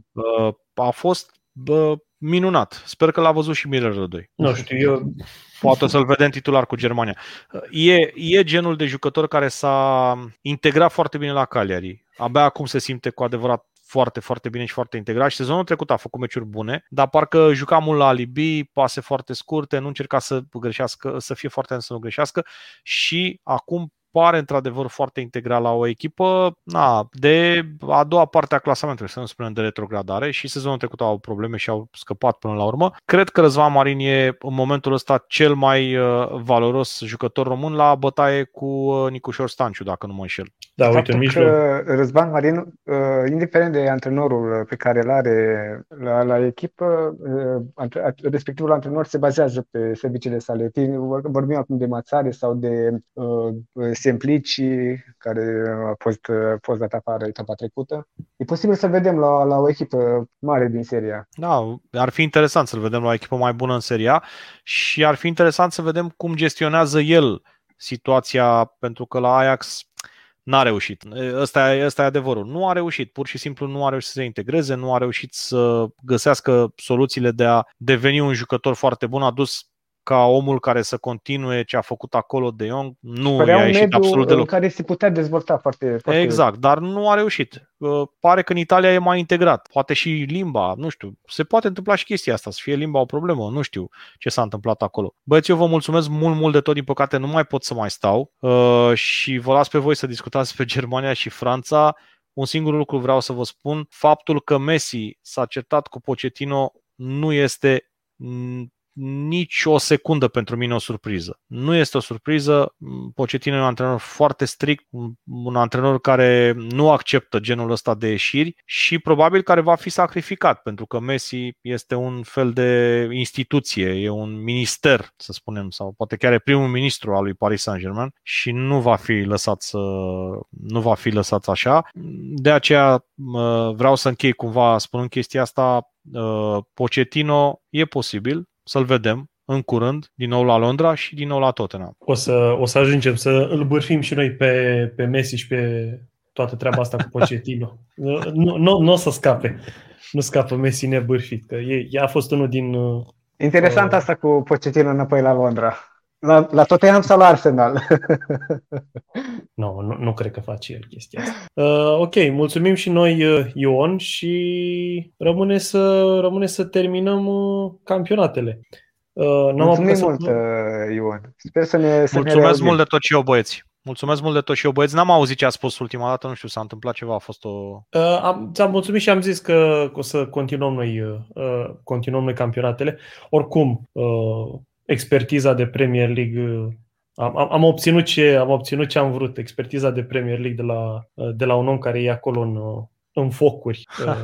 Baftă multă băieți și eu vă invit în continuare și pe voi și pe cei care ascultă acest podcast să intrați pe rosport.ro pentru că avem acolo niște lucruri foarte interesante, niște povești foarte drăguțe, niște analize foarte bune și facem totul cu pasiune și cred că asta se vede și în uh, site-ul nostru. Baftă mult în continuare. Ceau! Mulțumim, mulțumim! Mai bine, mulțumim mult! Ok, Ionuț. Dacă, uh, am rămas noi doi acum. A rămas, ar, ar fi interesant să-l tragem pe, pe Savian, pentru că vreau să, vreau să vorbesc despre uh, despre Roma un pic. Ce se întâmplă cu Mourinho? E, începe, începe să crape oarecum uh, mitul ăsta, bine, mult spus mitul din primele trei etape, cum că Mourinho poate să ducă Roma spre titlu sau pur și simplu lumea se aștepta, era ceva ce urma să vină? Uh, nu, nu, nu cred. pur și simplu uh, e, e firesc. E firesc să, mai, să vină și,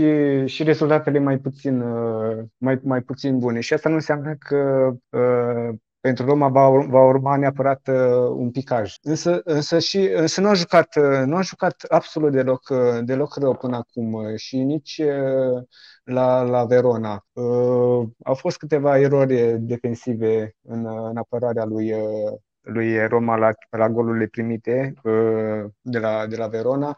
Uh, am văzut și golul lui, dacă nu mă înșel, lui Caprade senzațional din, din drop de la, de la marginea careului și cred că Roma o să fie, o să fie acolo, la, la top 4, indiferent de, de rezultatul de la Verona de, din etapa aceasta. Da, oarecum se Napoli acolo, mi-aduc aminte ce vorbeam noi în primul, primul podcast. Uh, Roma Roma e oarecum între cu AC Milan și cu Inter, e acolo între favoritele la top 4 cum le, uh, le prevedeam noi. Napoli e oarecum, am vorbit și cu Ion, era uh, oarecum intrusul și surpriza. Uh, să vedem ce, ce urmează să se întâmple. Uh, ok, să trecem Cred la... la Verona a fost și acel herup de, de antrenor nou care a dus, uh, probabil, a insuflat. Da, întotdeauna când e, când e un hype, uh, jucătorii, jucătorii au evoluții peste, peste, ce, peste ce au ei de obicei. Adică uh, un antrenor nou mai ales când, nu știu, când treci de o perioadă grea, când pleacă un antrenor care nu a fost uh, iubit și, și oarecum trebuia să plece, întotdeauna jucătorii sunt uh, Da, pentru că vor să arate că se pot baza pe, pe ei. Da, și până la Chiar urmă... dacă cu vechiul antrenor nu au reușit să iasă în, în evidență, pot poate fi ca un fel de, de reset. Asta vreau și eu să zic, e ca, un, e ca un reset și fiecare jucător are din nou șanse egale. Ok, hai să trecem la liga lui Lewandowski și a lui Haaland, uh, la Bundesliga, dacă nu s-au prins oamenii. Uh, spun, am spus mai întâi de Lewandowski pentru că omul este absolut senzațional, e un cuvânt puțin e un cuvânt mic pentru ce se întâmplă. A doborât recordul de cele mai multe meciuri la rând în care a marcat, 19 dacă nu mă înșel. Uh, Messi și Ronaldo aveau și ei 12-13 meciuri uh, de genul. Lewandowski a făcut, a făcut ceva incredibil și mă îndoiesc că se oprește aici. Până la urmă, Bayern nu e, e, e liga lor oarecum. E, e Bayern și cu... E Liga da, lui Lewandowski pare, pare asemenea lui, lui Zlatan, care îmbătrânește frumos, pare, pare că e ca vinul, din ce în ce mai bun, uh, sezon de sezon. Uh, referitor la jocul cu Bochum, uh, mi s-a părut o joacă de copii uh, pentru, pentru, pentru Bayern, o simplă formalitate. Da, cum, cum spuneai și la început, Bochum, Fürth și posibil și Arminia, Bielefeld sunt uh, oarecum favorite la retrogradare, Bochum și cu Fürth uh, deja sunt, uh, sunt, fără, sunt fără scăpare oarecum. Uh, au cele mai slabe, cele mai slabe apărări, ambele au cel mai slab atac după Augsburg. Bine, Augsburg o apărare mai decentă, dar uh, se pare că se cam știu cel, cel puțin una sau două retrogradate se cam, se cam prevăd. A treia e Gladbach acolo, chiar nu pot să spun despre nu. Gladbach o să retrogradeze. E... Nu, nu, nu, nu. Nu, au un uh, prea bun pentru, pentru a-i pune în, în acea oală. Da, și avem, uh, avem două echipe neînvinse, Bayern și cu Wolfsburg. Wolfsburg care s-a încurcat uh,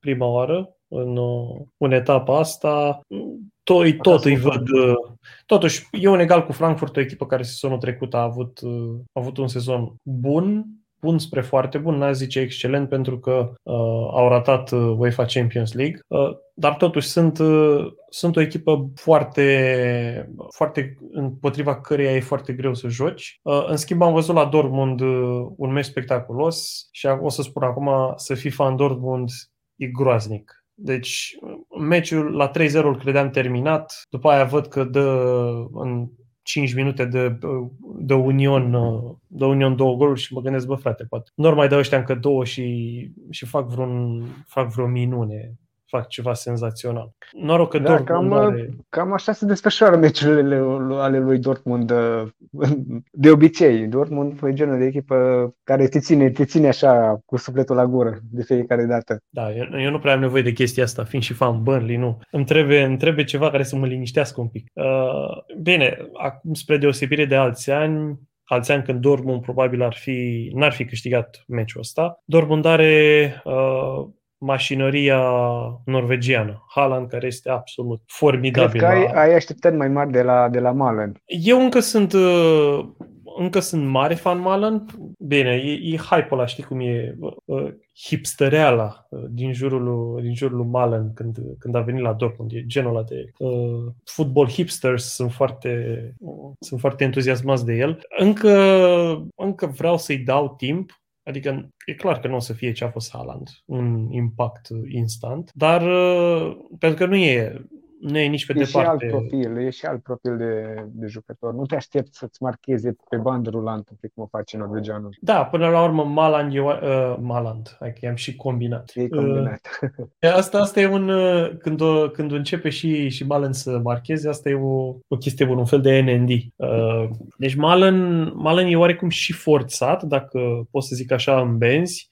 Uh, el venind mai mult atacant de la Eindhoven, trebuie să, trebuie să se adapteze unui nou stil și până la urmă trebuie să se adapteze uh, faptului că joacă în jurul lui Haaland. E to- totul da, gravitează da, în jurul. E foarte greu să schimbi sistemul pentru, pentru Malen. Ca să da. joci un 4-4-2, să-i pui pe Malen și pe Haaland uh, atacanți, nu pui pe Malen în, în benzi, unde nu-ți dă același uh, uh randament.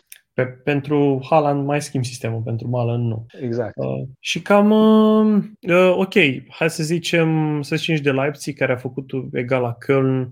Deja Leipzig uh, nu pare deloc echipa din sezonul trecut. Leipzig par, îmi pare cam Uh, cam același, nu știu de ce îmi vine să mă duc cu, cu, cu gândul la, la Wolves în Premier League, cu schimbare de antrenor și cu început mai, mai greu de, de sezon. Nu că neapărat comparația Leipzig-Wolves, ci ca context mai, mai mult. Am mai fost și victoria lui Leverkusen de la, de la Stuttgart. Leverkusen da, uh, îi vedem tot acolo în lupta pentru top 4 locurile de Champions League. Dar Leverkusen întotdeauna a fost uh, între locurile 3 și locul, între locurile 3 și 6 acolo, a fost da. fără... Dacă ne ducem puțin în istorie, ne aduce aminte de Leverkusen la începutul anilor 2000, în sezonul 2001-2002, când au pierdut toate, toate trofeele, și Champions League-ul, și campionatul, și Cupa Germaniei. Da, era... Era, era un mem cu Balak, care a pierdut uh, toate trofeele puse în joc da, în, în acel sezon. El uh, și nu știu dacă a și jucat la, la Cupa Mondială în 2002. A fost, uh, ca să-i mai adaugi un pic, uh, uh, dacă nu mă înșel, Leverkusen a pierdut în 2001, sper să nu, sper să nu zic prostii, Liga Campionilor. 2002. 2002. 2002. Ah, deci da, da. a fost și cu și vara campionatului mondial. Deci pentru nemți a fost negru, un an negru. Uh, da, bine, Leverkusen e, nu o să se nu, probabil că nu o să se mai ridice vreodată la nivelul ăla. Adică totuși ai în liga ta Bayern și Dortmund. Bayern care întotdeauna o să fie sus și Dortmund care va rămâne sus, nu neapărat că Că Pe palierul un... 2. Uh, da, nu, vreau să spun că nu o să rămână sus pentru că sunt o echipă extraordinară, ci pentru că vând. Și au ce vine, adică o să-l dea pe Haaland la anul cu vreo 70-80 de milioane. Uh, mai mult, probabil. Uh, știu că intră clauza în vara următoare, intră clauza specială a lui de reziliere, adică oricine plătește 70 de milioane sau 75 uh, ah. poate să-l ia. Bine, ai și condiția ca Haaland să vrea să plece. Deși mă îndoiesc da, că da, dacă da. vine, nu știu, uh, dacă vine Chelsea sau uh, sau Manchester City sau chiar și United, mă îndoiesc că Haaland nu o să vrea să plece la una din, din echipele astea. La aici pe Bellingham, uh, din câte știu, uh, pentru Bellingham nu există o clauză de genul ăsta, așa că Dortmund... Cum? Îl vrea Klopp pe Bellingham. Bine, una, Liverpool nu e genul de club care să dea mă îndoiesc că Dortmund o să ceară sub 100 de milioane de lire pe, pe Bellingham. Adică dacă pe Sancho l-au scăpat pe, dacă nu mă înșel, l-au dat United a dat 80 de milioane de lire, mă îndoiesc că că o să-l scape mai, mai ieftin pe, pe Bellingham, care este un jucător uh, absolut fantastic. Adică uh, am văzut și în Champions League ce, ce face uh, și e, începe oare, cu, oare ușor, ușor să se impună și în naționala Angliei. Adică și, da, l-am văzut și, nu, la, și la Euro. Să nu uităm, are 18 ani, adică e, e fabulos. Bine, la Euro nu a jucat foarte mult pentru că nici nu, nu prea îți permiteai să scoți uh, mijlocul ăla care deja era format. Um, nu, Uite... Da, pixul lui, pixul lui Southgate cu uh, Declan Rice și, uh, da, și Calvin, Calvin Phillips. Phillips da. Altă echipă de care vreau să vorbesc, uh, FSV Mainz, care sezonul trecut, la un moment dat, păruse, păruse retrogradată. Nu mai știu, nu a jucat cumva barajul de rămânere în Bundesliga? Uh, nu, nu, nu, nu, au, uh, s-au salvat, uh, s-au salvat, dar, uh, uh, dar au fost la un moment dat, uh, era, era o glumă până prin etapa 10 hai să vedem care e ultima etapa asta, Schalke sau Mainz și tot făceau rocada.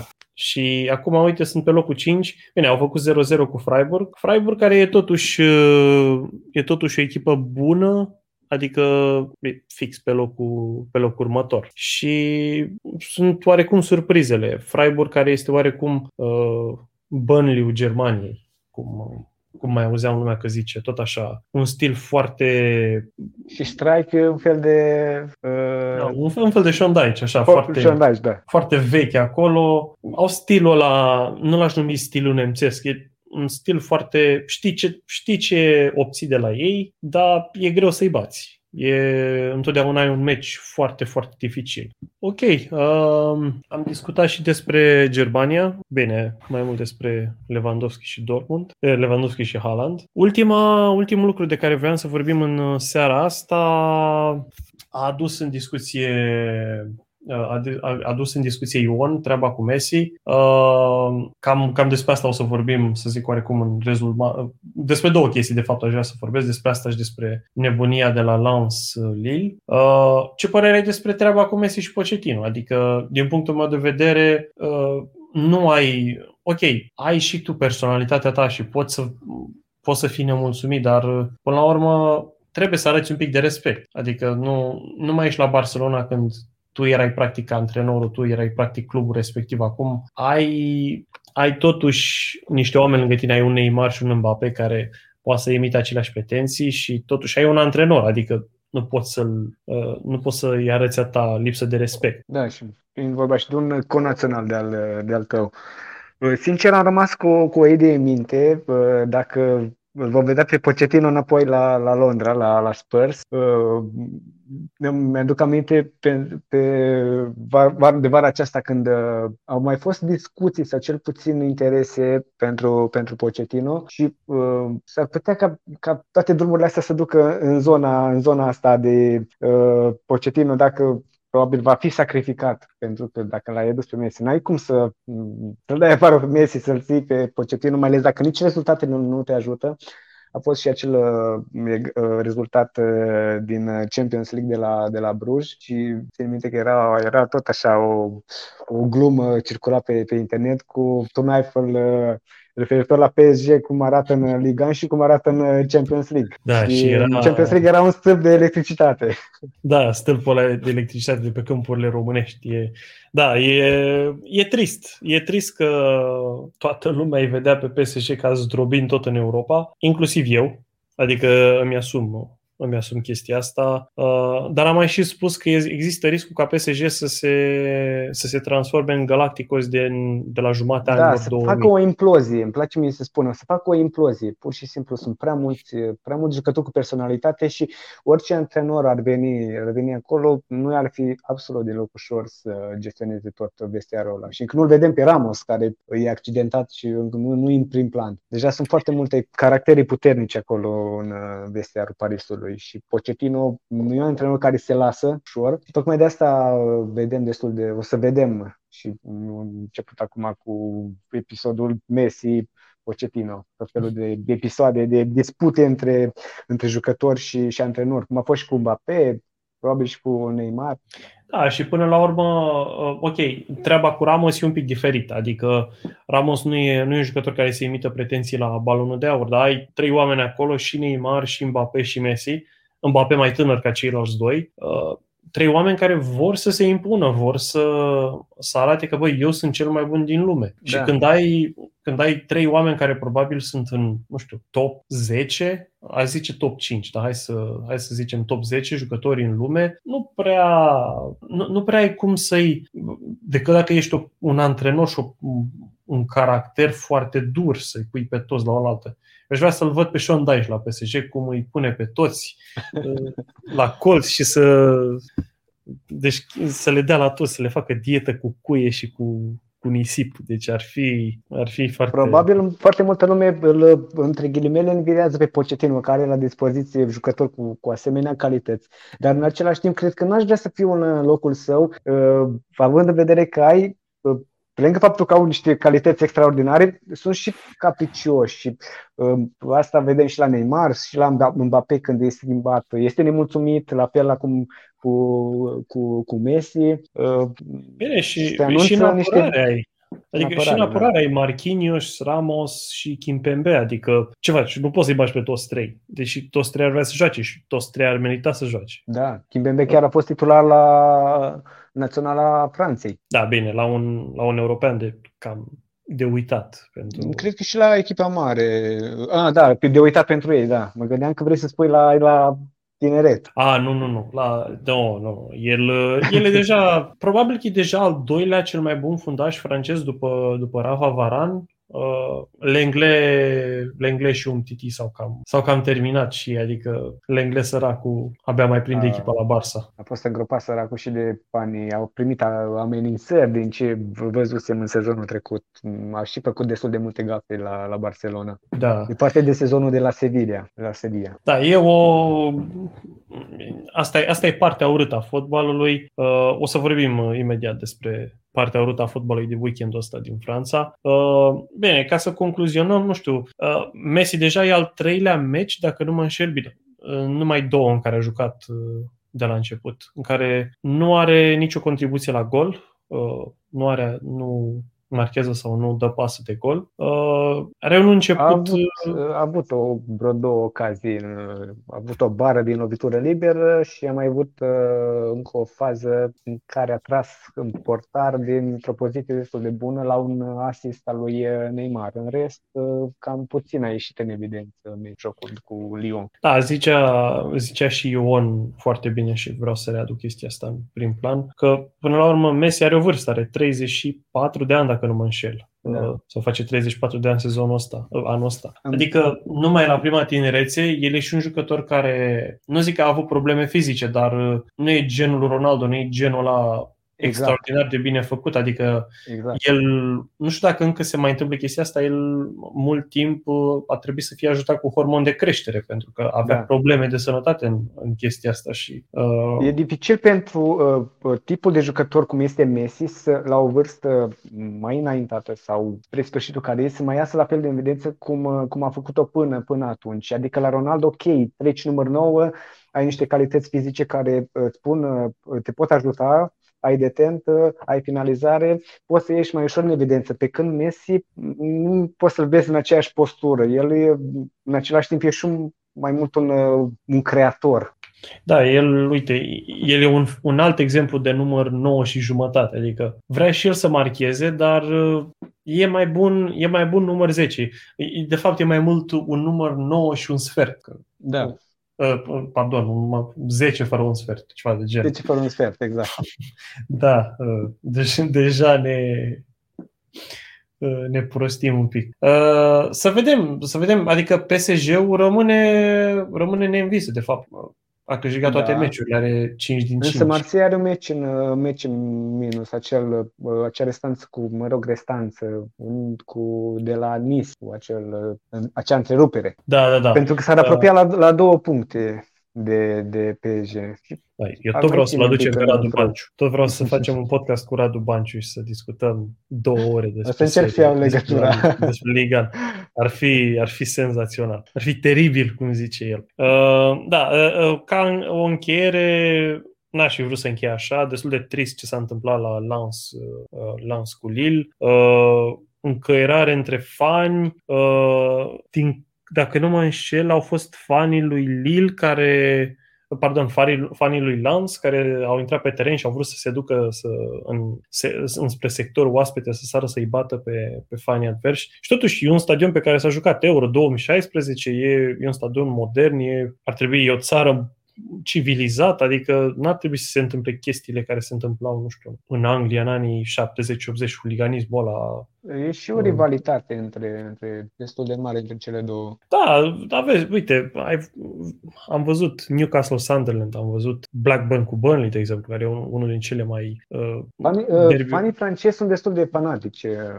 Nu, nu este primul episod de, de genul acesta. Pentru că da. astfel a fost și la, la Nice cu, cu Marseille. Pentru că știm și din punct de vedere geografic, Nice cu, uh, cu Marseille, uh, care sunt pe zona aia de coasta de, de, de Azur. Da, da, da. Uh, da, sunt oarecum, sunt balcanicii Europei la fotbal. Uh, tot, uh, au, au genul ăla. Sunt și foarte național, naționaliști ca, ca nație. Da, e, eu, deja, deja putem să numărăm două incidente majore la, la meciurile din Ligan. O chestie care, de care eu, adică nu, nu era, nu era atât de evidentă. Uh, e trist, e trist ce se întâmplă. Totul a plecat uh, de la, a fost niște nemulțumiri cu uh, niște lovituri de 11 metri care nu au fost acordate și de partea și de cealaltă, din ce, din ce știu eu. Da, e nevoie de flacăra asta.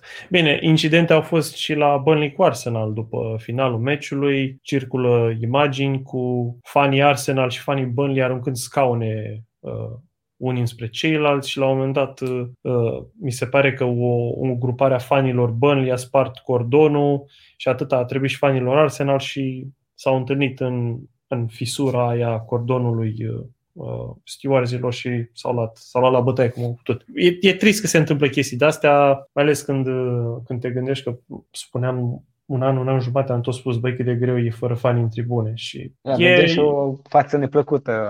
Da, e... Dar fac parte din fotbal și aceste evenimente. Da, până la urmă, parcă, parcă vrei, să, vrei să ai sarea și piperul uh, comparativ cu ce s-a întâmplat în, ultimii, în ultimele 18 luni, când aveai sunete dacă, fake pe televizor. Dacă și... minte câte astfel de, de uh, episoade erau în România, rivalitatea Dinamo, Steaua, Dinamo Rapid, uh, Steaua Rapid, uh, Craiova, Dinamo, erau la ordinea etapei etapelor. Da, eu mi-aduc aminte uh, fix când se deschisese nou stadion din Ploiești și a fost chestia absolut incredibilă când a intrat un, un fan pe teren cu o, o mânușă de metal și, și l-a lovit pe Galamaz și am da. avut da. stadionul suspendat vreo șase etape. Adică îți dai seama că a fost o rușine pentru noi și ce s-a întâmplat acolo a fost incredibil. Și Bine, cam în, în estul Europei chestiile astea încă se întâmplă. Știi cum e ca în istorie chestiile vesti, în timp ce vesticii au devenit civilizați, noi, noi suntem oarecum 50-100 de ani în urmă și mai avem un pic până să preluăm și noi de la ei. Adică mă îndoiesc, uite, și în Anglia, de exemplu, mai au și ei rămășițele huliganismului și uh, nu o să vezi în Anglia meciuri ca în Germania să stea un fan Dortmund lângă un fan Schalke, adică imaginile alea sunt, uh, sunt de domeniul fantasticului ca în orice altă da. țară. Da. Ok, uh, mulțumesc Ionuț, îi mulțumesc încă o dată și lui uh, Ion Alexandru pentru participare, chiar dacă uh, ne-a părăsit uh, în ultimele, în ultimele minute și vă mulțumim uh, în ultimul rând, dar uh, nu dar nu în ultimul rând, ca să zic așa, și vouă ascultătorilor, pentru că încă, ne, încă sunteți lângă noi și încă ne ascultați, deși uh, uneori mai și avem uh, opinii controversate, cum probabil fanii Barcelonei o să simtă din plin uh, în și ai lui Juventus. și ai lui Juventus, da. Eu am încercat să dau un pic și în Atletico Madrid, dar nu mi-a ieșit că, că i-a apărat Ion. Uh, bine, am încercat așa, mie îmi sunt simpatici și am încercat, dar nu pot să, să fac chestia asta. Uh, și până la întâlnirea noastră următoare, nu uitați să vă abonați la canalul de YouTube, să dați și share și altora, pentru că e păcat ca, uh, ca podcastul ăsta să rămână nedistribuit pentru că avem și o premieră, un invitat și un invitat de, de marcă și vor mai urma și multe alte surprize, așa că rămâneți uh, pe frecvență și să ne auzim cu bine data viitoare. La revedere! La revedere! Numai bine, Costi!